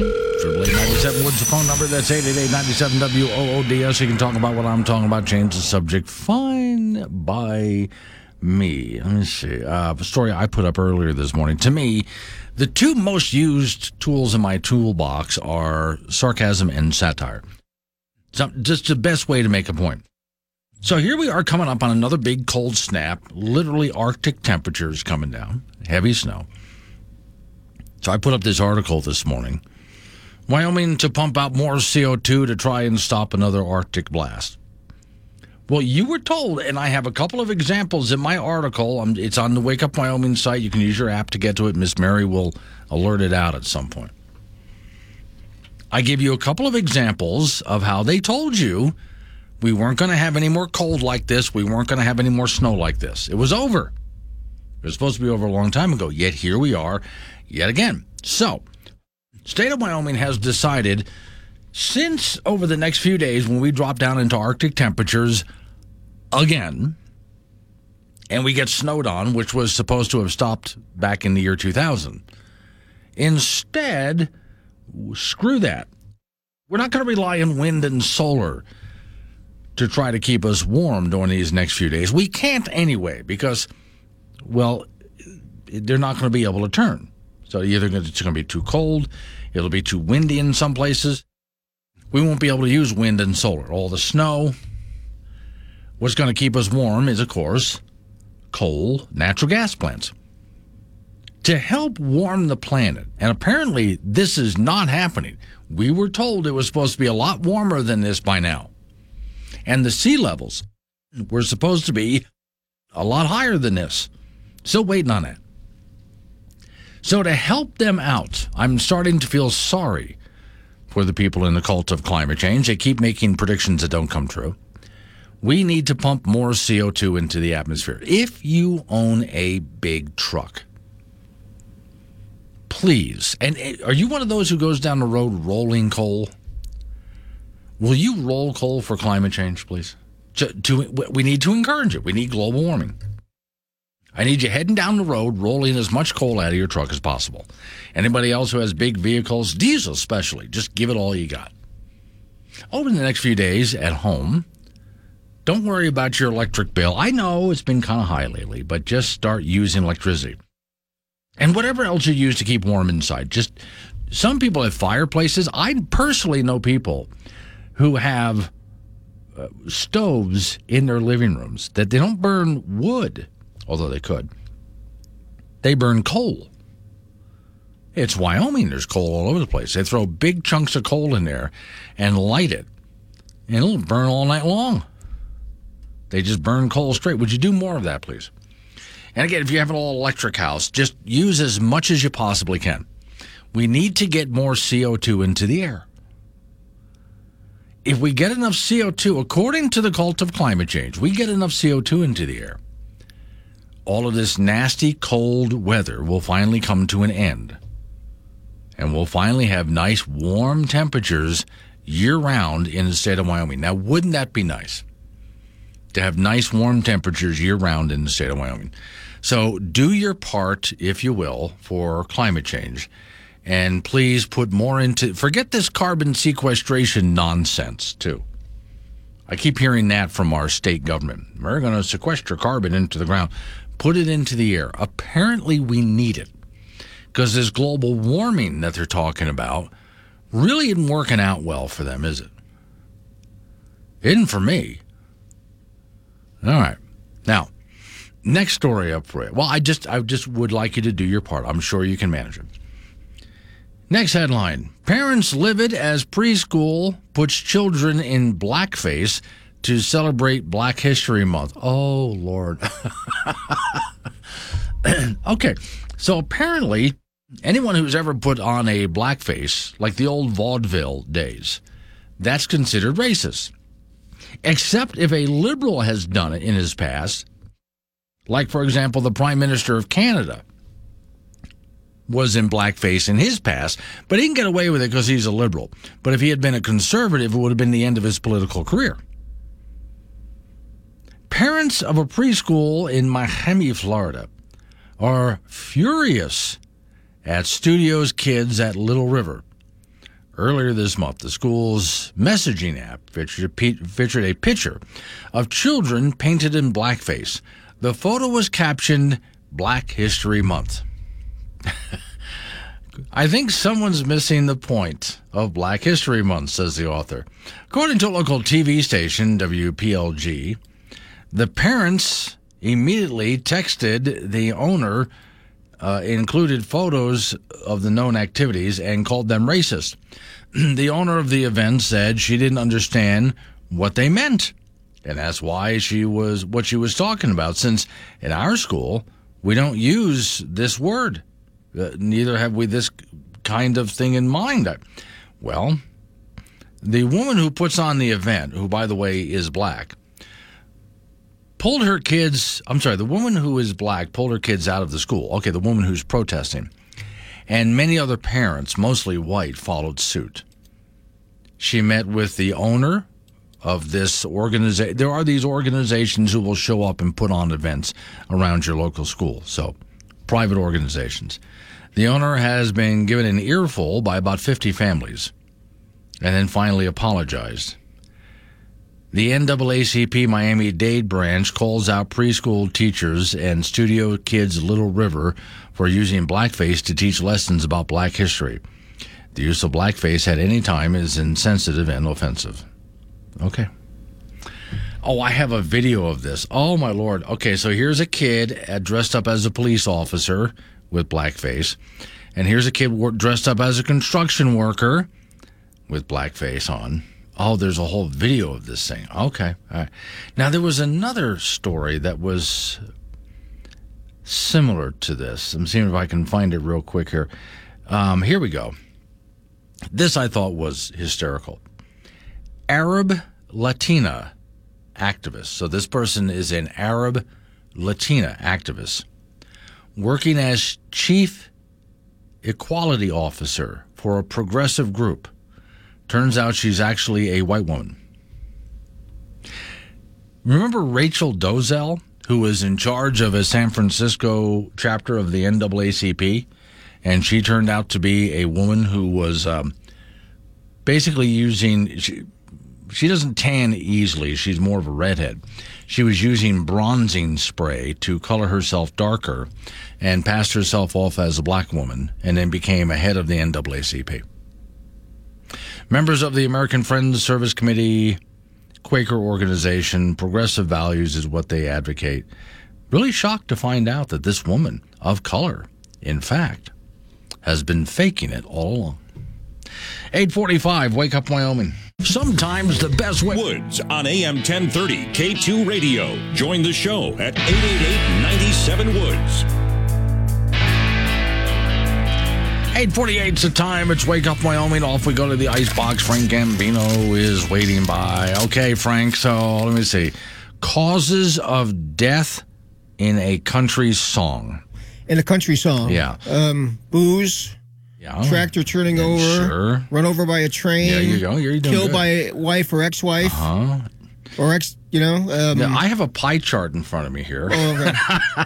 So uh, this the least amount shot in Reno just so I could watch him die. yeah. Oh, Okay. Uh, a step up from there is bad whiskey. yeah. Yeah. that, that'll get you. Uh, kicked in the head by a mule. That's in the country song. That's next up. Uh, run over by a train. Oh, of course. That's uh, got it pretty good. Uh, just up and died. That's about a quarter of this. you just up and died. You just up and died. Yeah. And let's see. Uh, broken heart. Sometimes a dog might be involved. Shot by a lover, usually down by the river. Right. That's where they hang out. Okay. Now, of course, you know, well, usually in a van down by the river, but that's a whole other story. Well, yeah, yeah. Uh, and then, of course, you've heard the old joke about what happens when you play a country song backwards. What? You get your horse back, you get your wife back, you get your dog back, you Uh, get your the, truck and the train back. goes backwards too. That's right. Yeah, every little thing there. Okay. I well, I was just looking at the pie chart with great interest, and I, if you walk as you walk downstairs, you go by uh, the music that they play there in the entrance, and sometimes it's a country station, Yeah. right? And all you really need to do is just listen for a couple of seconds to figure out in which way does this guy die in the song. Pretty much, yeah. Yeah, there was a guy a while back who wrote what was called he he wrote what he said was the perfect country song. I'm forgetting who the singers are, but the listeners remember. And he sent it to another country singer who said, No, you didn't say anything about mama or getting out of prison or trains. so the guy wrote one more line I was drunk the day my mama got out of prison. And I went down to pick her up at the train station, but before I can get there in my pickup truck, on and on he went. one last line, he included everything. He's got it all covered. Women's college basketball from over the weekend. The Wyoming Cowgirls rallied from 15 points down to beat San Diego State on the road over the weekend, 70 to 58. So they're 18 and 9 overall, 11 and 5 in Mountain West Conference play. Cowgirls rang up 50 points in the second half. They shot 57% from the floor from the game. Douglas High School grad Allyson Fertig got 20 points to lead the way for Wyoming. And as a team, they went 12 for 12 from the free throw line. UW will host Nevada on Thursday. For the Wyoming Cowboy basketball team, their brutal season continued with a home loss to Air Force on Friday, 75 69. Air Force is just 5 and 10 in league play. And the Cowboys were the sole occupant of the basement of the Mountain West Conference at 3 and 11, 8 and 18 overall. The Cowboys really not very good at all from the three point line, 6 of 26. And the Falcons made 8 of 17 from beyond the arc. Game also featured 55 free throws, so it made it nearly unwatchable. The season can end soon enough for Wyoming, and they'll be uh, hosting Utah State tomorrow in Laramie at 7 p.m. Juco basketball from Saturday. The Casper College team swept LCCC at the Erickson Gym. The Casper College women rated 16th in the country are 25 and 3 with an 81-67 win over El Trip.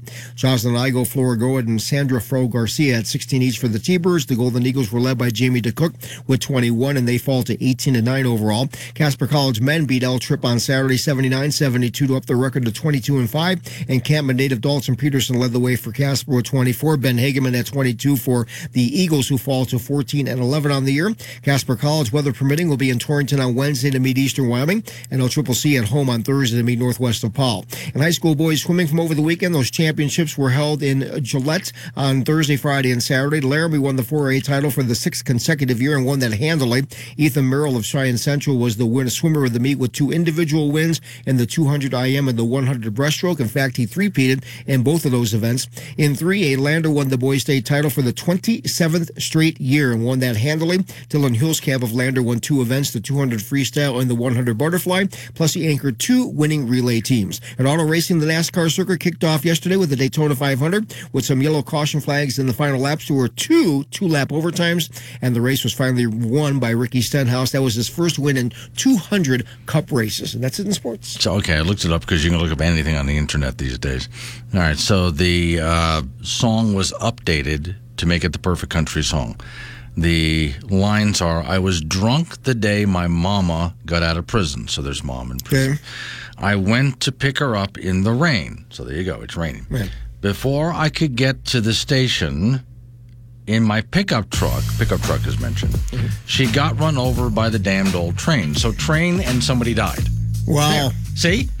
You got everything in there in one little paragraph. And that's the kind of stuff that'll put you on CMT. That's right. Or or on serious depressive medication. Yeah, pretty much, yeah. Antidepressants. All right. David Allen Coe says JW in Guernsey. Also, Reefer in Carpenter, Wyoming says David Allen Coe. You got it. Thanks, Frank. Appreciate it. And you guys are right. It was David Allen Coe's song. takes like two seconds to look it up on the internet these days, doesn't it?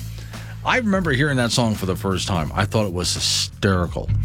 All right, coming up on some local business, news time after that, national local update on the weather forecast. That's important. You and I get back into it. More open phones. Nine o'clock hour. Wake up, Wyoming.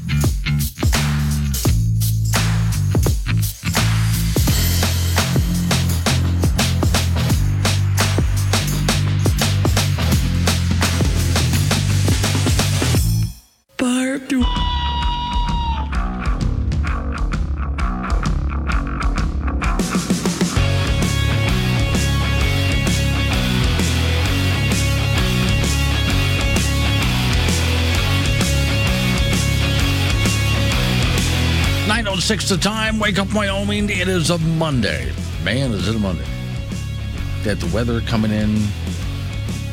A lot of roads being closed. More weather coming in after that. Okay, well, every seriously, folks, um, the next couple of days, if you haven't done it already, is a good time to maybe go get yourself prepared for what's coming the next couple of days. We will keep you informed on all of that. Meantime, about those Wyoming roads. Warning. We're sorry, but due to winter conditions, Wyoming is closed.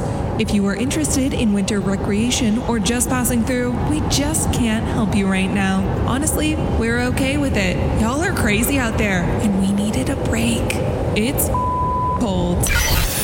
I'm checking up on Wyoming road conditions. Yeah, really nothing's changed since I last talked to you. Cheyenne to Rawlins closed. If you're in Rock River, Medicine Bow, Hanna, uh, sorry, Elk Mountain area, you're not moving anywhere. uh, anywhere up around Muddy Gap, and even places like Jeffrey City and so on, you're kind of stuck where you are. If you want to travel I 25 between, let's say, Casper and Cheyenne, especially between Douglas and Cheyenne, really sketchy there with all of that wind and blowing snow. They would rather you only did it if you have to. High profile vehicles, stay off. East Wyoming in general has got a lot of wind. We'll keep you up to date on that and the incoming weather. All right, triple eight ninety seven Woods the phone number. That's eight eight eight ninety seven W O O D S. Oh, President of the United States, you might have heard, is out of town. He's in Ukraine.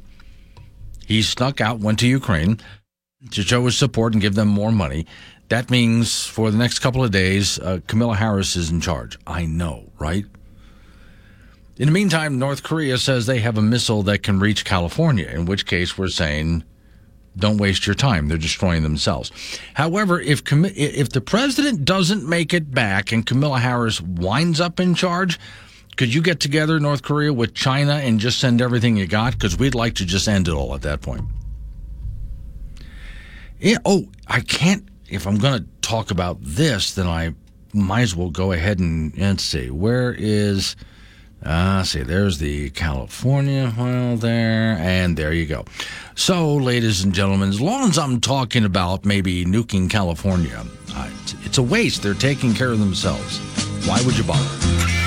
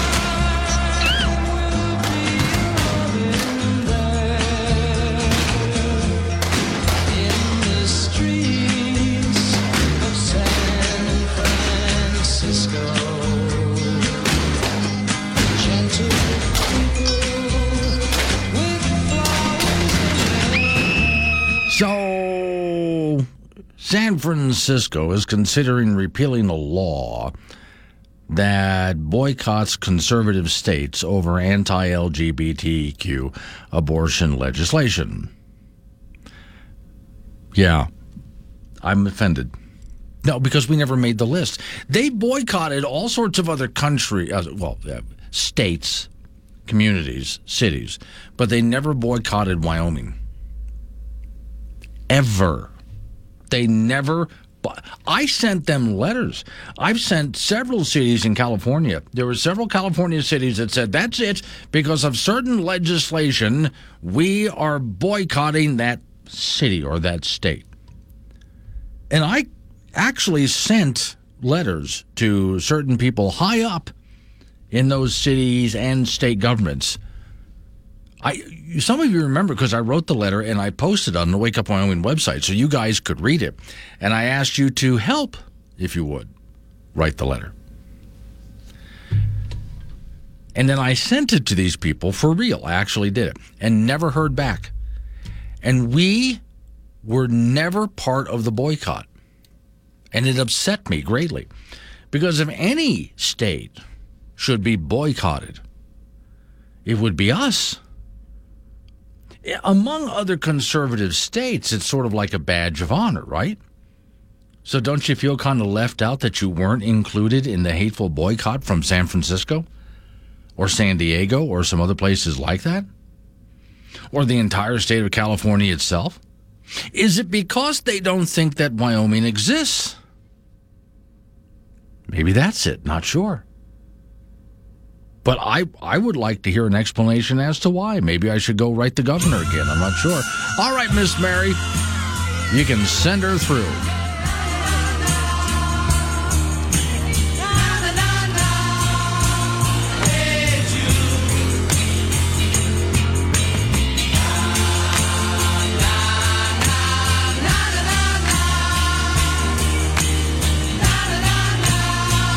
Hey, Jude. Yeah, I missed you this weekend. I was hoping you'd come out. Oh, I'm sorry. I was kind of hunkered down at home getting some stuff done, but I definitely want to see your um, vintage car lot. Yeah, you do. Anyway, Yeah. the reason I called this morning is um, I've been doing, well, I was talking to you last week about solar panels and wind towers and stuff, and it's really hard to find anything derogatory about them, especially like on Google. You have to really dig deep. Oh, yeah, you can't use Google. No, you can't. Oh, yeah. No, it's all uh, sunshine and peppermint. Well, Yeah. peppermint patties.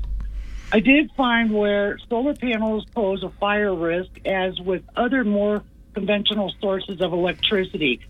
Solar panels do not do have the potential to start fires. Yeah. The biggest fire risk is usually seen in poorly installed panels, old units, faulty wiring, or poor installa- installation.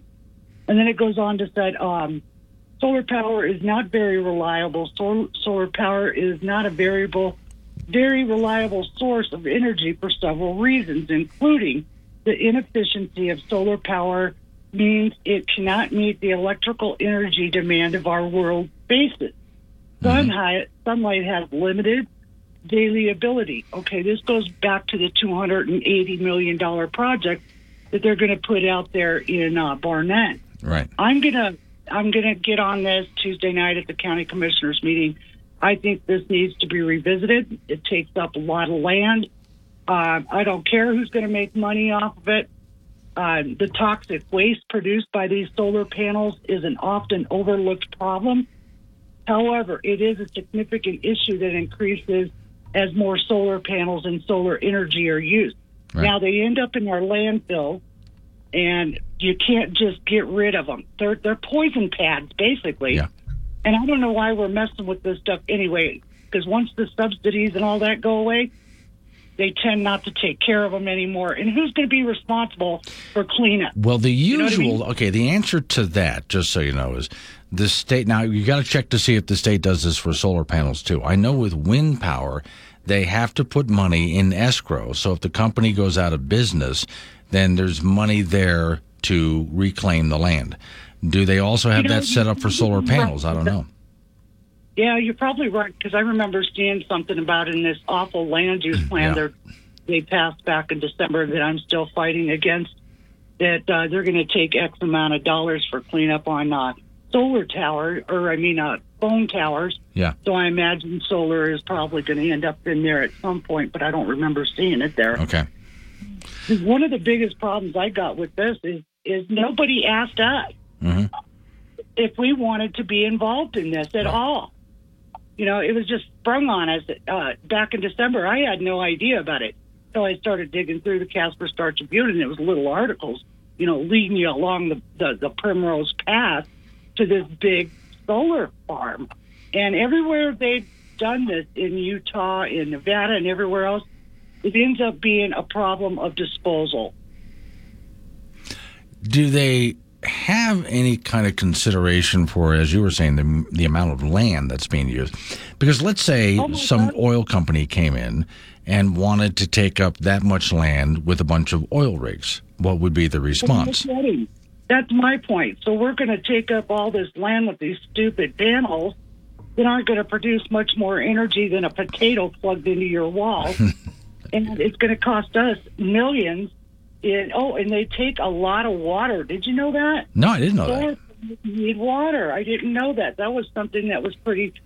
Okay, solar energy requires a lot of water. Water is not required for PV cells to work, but for CSP, water is needed for cooling purposes. In fact, CSP plants can use hundreds of gallons of water in the process of converting sun rays into usable energy. hence, I'm thinking maybe that's why they're pushing this uh, Seminoe uh, uh, deal out there where they're going to pull the water out, send it up a pump, and generate electricity and send it out. Well, what's next? They're going to put solar panels out there because they're going to need water for them, Mhm. and there ain't no water in Bar Nunn, honey. Right. All right. Well, I was thinking though the one you were talking about where putting the water back up was they wanted to put some wind turbines up that would just act as pumps.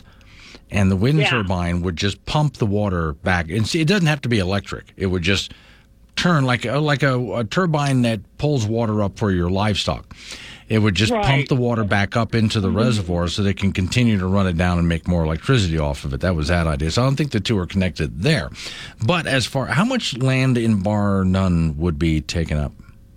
Well, I've been able, I haven't been able to track down just mu- how much, but it says um, approximately. Oh, I guess it doesn't say in that one. I'll check that out. Okay, I'd be interested. In I know it's a pretty good amount of acreage. If you're going to have 280 million dollars worth of panels out there, Yeah. it's going to be in the hundreds at least. So that's got to be at least 10, 20 acres, and if not more. Where, where you know, antelope eat out there. Okay. Where, where the antelope's going to go? This Okay. is What is the impact? I don't know because I'd have to see what they're planning to put out there. So this is where it's an unknown. But depending on what kind of solar panel, what would be the impact for the airport? Because you're talking about airplanes coming in. Is there a lot of Oh. reflectivity there? No, um, in fact, I think uh, one article said that the airport had signed off on it. In fact, Okay. there was documentation that went with it Okay. that it wouldn't be a problem for the airport. But I didn't see an environmental study in the packet, so I'll have to go back and look and see if I missed it. But I think this should have been put to the people before we invested in anything like this. Yeah. I mean, Are they using me- taxpayer money for this? Oh, I assume some of it probably is Yeah. taxpayer Usually is money. subsidized. Yeah. Okay. Yep, usually subsidized. All right, Jude. Anyway, have a good week, guys. All right. Thank you. And stay nice and warm out there the next couple of days because, you know, with all of this global warming heading our way.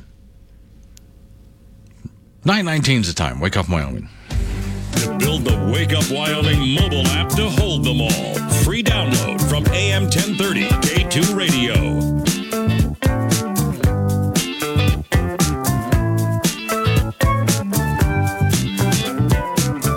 Nine twenty-five is the time.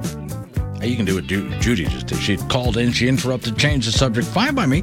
Triple eight ninety seven. What's the phone number? That's eight eight eight ninety seven W O O D S. Talk about what I'm talking about. Change the subject. Fine by me. Headline here reads: The woke left lunatics are coming for Willy Wonka. Okay. Well, no, they have to ruin everything. Don't you understand? And don't worry, they attack each other too, which is a lot of fun to watch. Story says, um, let's see, most of attendance convincing after emerging regularly scheduled hi- a professor. Okay. Um, the story was covered by several writers at Town Hall Mothership. Uh, they say, as far as the left is concerned, uh, really no stone can be left unturned with this. So now, if you didn't know, the entire whole thing about well, like Willy Wonka's chocolate factory and so on, it's not just one book. There's a whole series of them out there. If you buy a new edition of one of the works of the beloved children's book by Ronald Dolly or Dahl, author of Charlie and the Chocolate Factory and James and the Giant Peach, you're going to get what he actually wrote if you buy one of the new editions. Instead, you're you're not going to get, I'm sorry, what he actually wrote. The older editions, you will get what he actually wrote. The new editions, you won't. You're going to get a woke facsimile of those books. So, again, the original. Now, if you read the books, forget what you saw in the movies. The movies were adaptations of what the books were. I read the books, Charlie and the Chocolate Factory and James and the Giant Peach. Again, Hollywood took a look at those, good stories, and said, let's do our own version based on that. So it's not exactly the same thing. But I do think Hollywood, their version of James and the Giant Peach and Charlie and the Chocolate Factory, were both very good. I enjoyed both the books and what I saw at the movie theater. But if you buy the new editions, you're going to get a facsimile of those books, drastically rewritten to bring thousands of little details into line with modern woke culture. The story says the implications of this is much larger than rewriting the author alone. The rewrite is part of the less larger effort, not just to dominate contemporary society, but to close off all avenues of escape and even the possibility that some of you might be non woke thinkers. Which reminds me, remember we went through a controversy a while back where Dr. Seuss books were being banned. Yeah, they even want yeah, they even want to crush Dr. Seuss. Here's a tweet. Um, Autogus Gloop, that's a character, is no longer fat. Really? And the Oompa Loompas have gone gender neutral in the new edition of Charlie and the Chocolate Factory after sensitivity readers were hired to scrutinize the text. Hang on. They hired sensitivity readers. Okay, so the fat kid, Augustus Gloop, is no longer a fat kid, and Oompa Loompas are gender neutral and many other changes to the text because they hired sensitivity readers. I'd never heard of such a thing. Imagine getting a job as a sensitivity reader. Apparently, that's a profession. I never knew such thing. I guess I have to go off and buy the original books. Same thing with buying Dr. Seuss books, the banned ones. There's places you can still get them. They're just not reprinting them anymore. You have to go find old editions that people are selling. Yeah, but not officially through Amazon. I don't think they do it. I'd have to check. Local news, weather forecast. Wake up, Wyoming.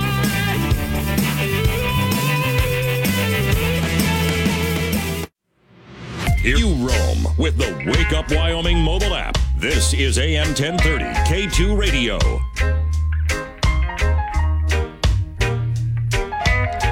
Nine thirty-six the time. Wake up, Wyoming. Okay, so Laurie and Laramie want you to know they have a uh, was it a mixed dance square dance lessons with nationally renowned caller and instructor Dave Gooley spring session 2023 dates are February 16th through May 18th date and time is Thursday 6:30 till 8:30 p.m. the place in Laramie is 3905 Grays Gable Road in Laramie for any questions you can call 307 760 1994. Call or text. Again, so those are square dance lessons that they're having out in Laramie. And then this is a good one. Um, let's see, who put this one? Okay, yeah, Mark and Centennial. I mentioned that there were some books that woke culture has been working on. I didn't know there were sensitivity readers. So if you tried to get books like James and the Giant Peach or Charlie and the Chocolate Factory, if you try to get those books, they have been remastered to make them more sensitive and more woke. Mark and Centennial, can I get a woke version of Animal Farm? Which case I answered, what about a woke version of George Orwell's 1984?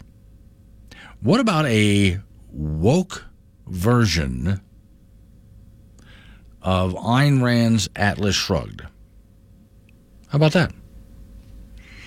I don't see why not. I see Terry Gal in Fort Collins. Hey, Terry. Or Terrier, I'm sorry. Uh, wouldn't it be grand if we got a year's worth of uh, legislative jubilee? No new laws allowed. Only removal of some existing laws, rules, regulations allowed. None added, none. Here's one of the things I do, Terrier Gal in Fort Collins. When I go to vote for somebody, I ask them one question we give you this gig, we give you this job. What are you going to do with it? And if they give me a long list of things that they need to build and laws they need to pass and et cetera, et cetera, I'm not voting for them. If they understand that government is the problem and they want to not add laws but take away laws and reduce the size of government and cut spending, that's my person. That's it. A couple of quick ones I'll probably have to get to tomorrow. New Jersey will now be targeting 100% what they call clean energy, but you know it's not. all electric cars by 2035. They're following California. They hope that if you're going to buy a a car in New Jersey by 2035, only electric cars will be for sale. New cars, anyway. That's not to say that, well, like, it, there's other states there, as a Minnesota, 10 states in general are trying to join the whole zero emissions thing, which again, there is no such thing as zero emissions. It doesn't exist. Okay.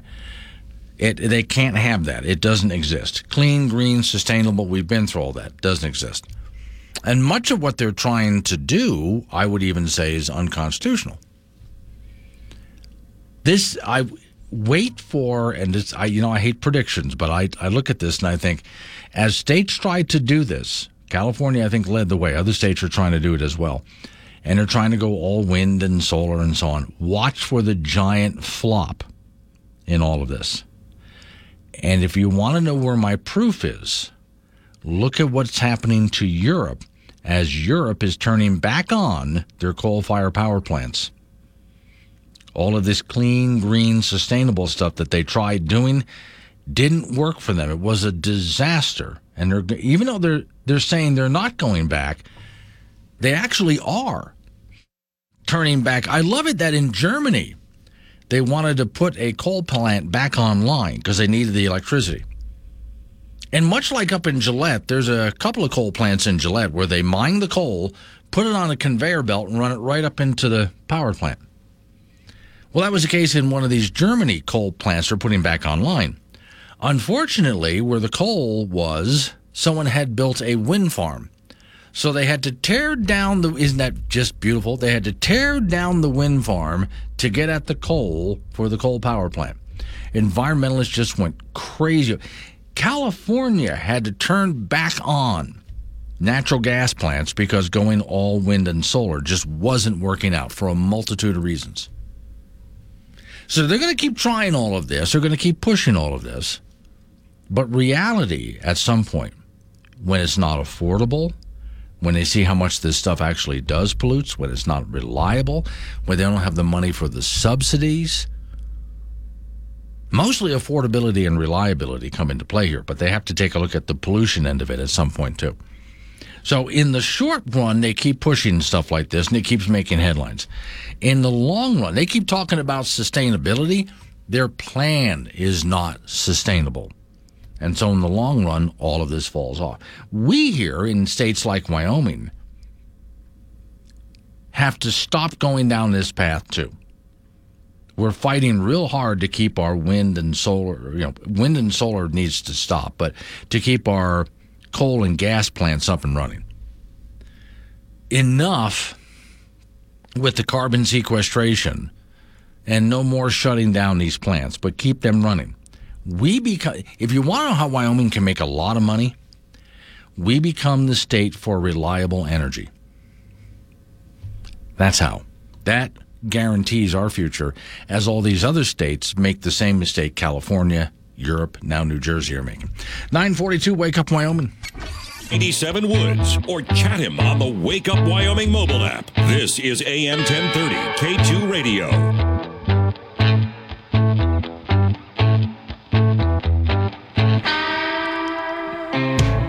948's the time. It's Wake Up Wyoming. Off we go to talk to Frank Gambino, who's over there in the ice box. So, uh, first off, Frank, someone found a prehistoric penguin that's as tall as me, and I'm six foot That's one. what I read. Yeah, Yeah. those those things are gnarly. Wow, and you know, you, so, so you, can you imagine watching March of the Penguins with penguins that big? Yeah, and, and they're sort of like rumbling the earth as they go. Yeah. That's huge. Okay. It'd be a big army of penguins. But Wyoming can beat that with something entirely different.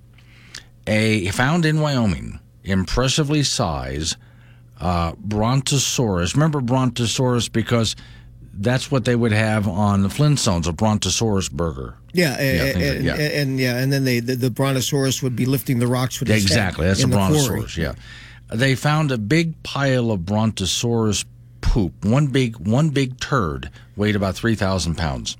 Three thousand? Yes. Whoa!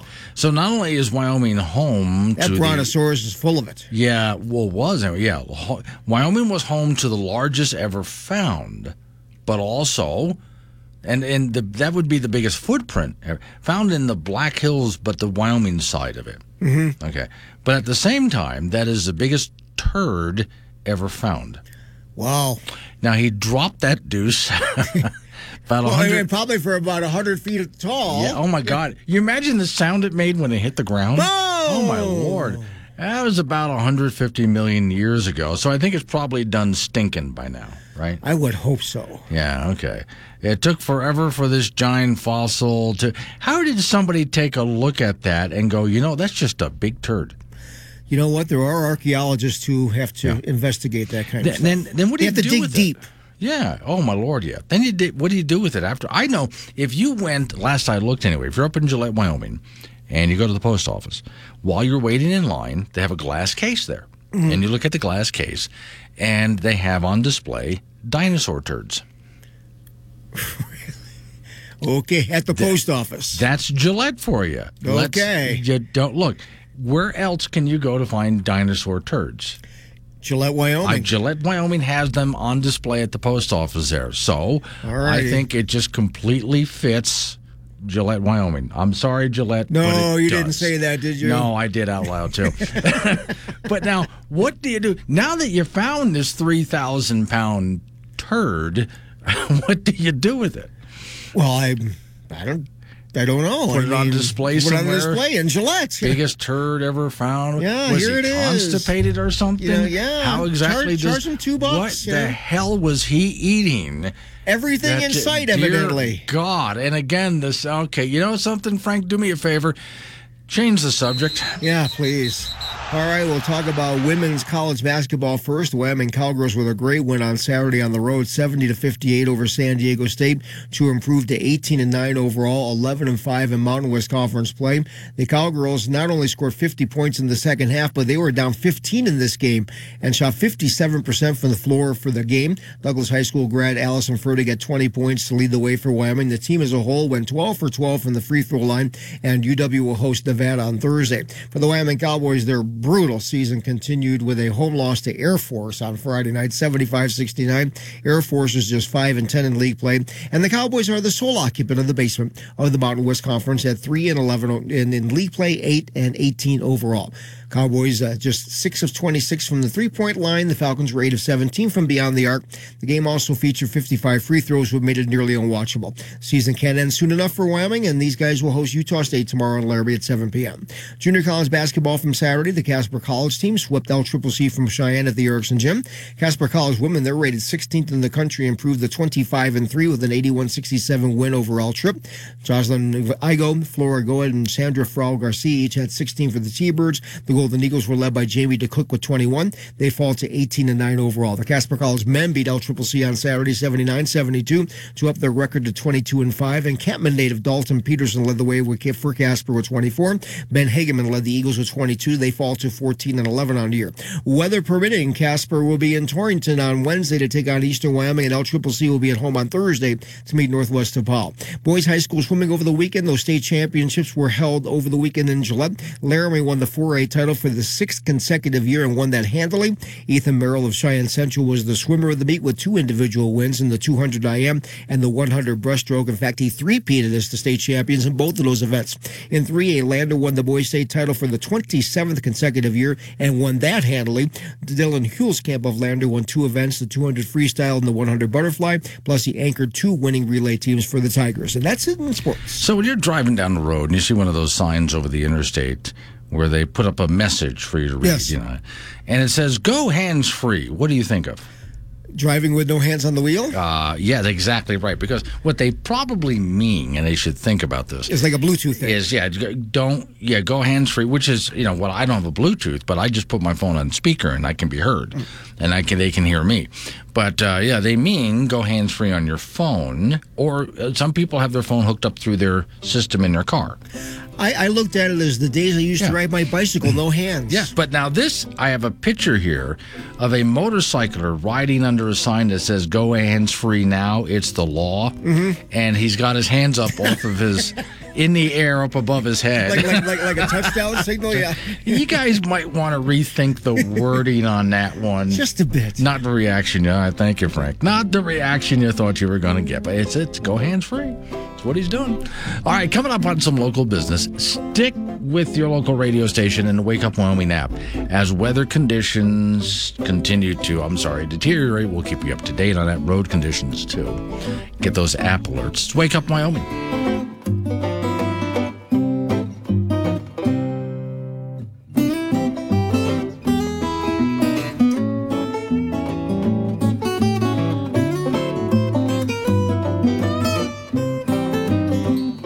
Second guess.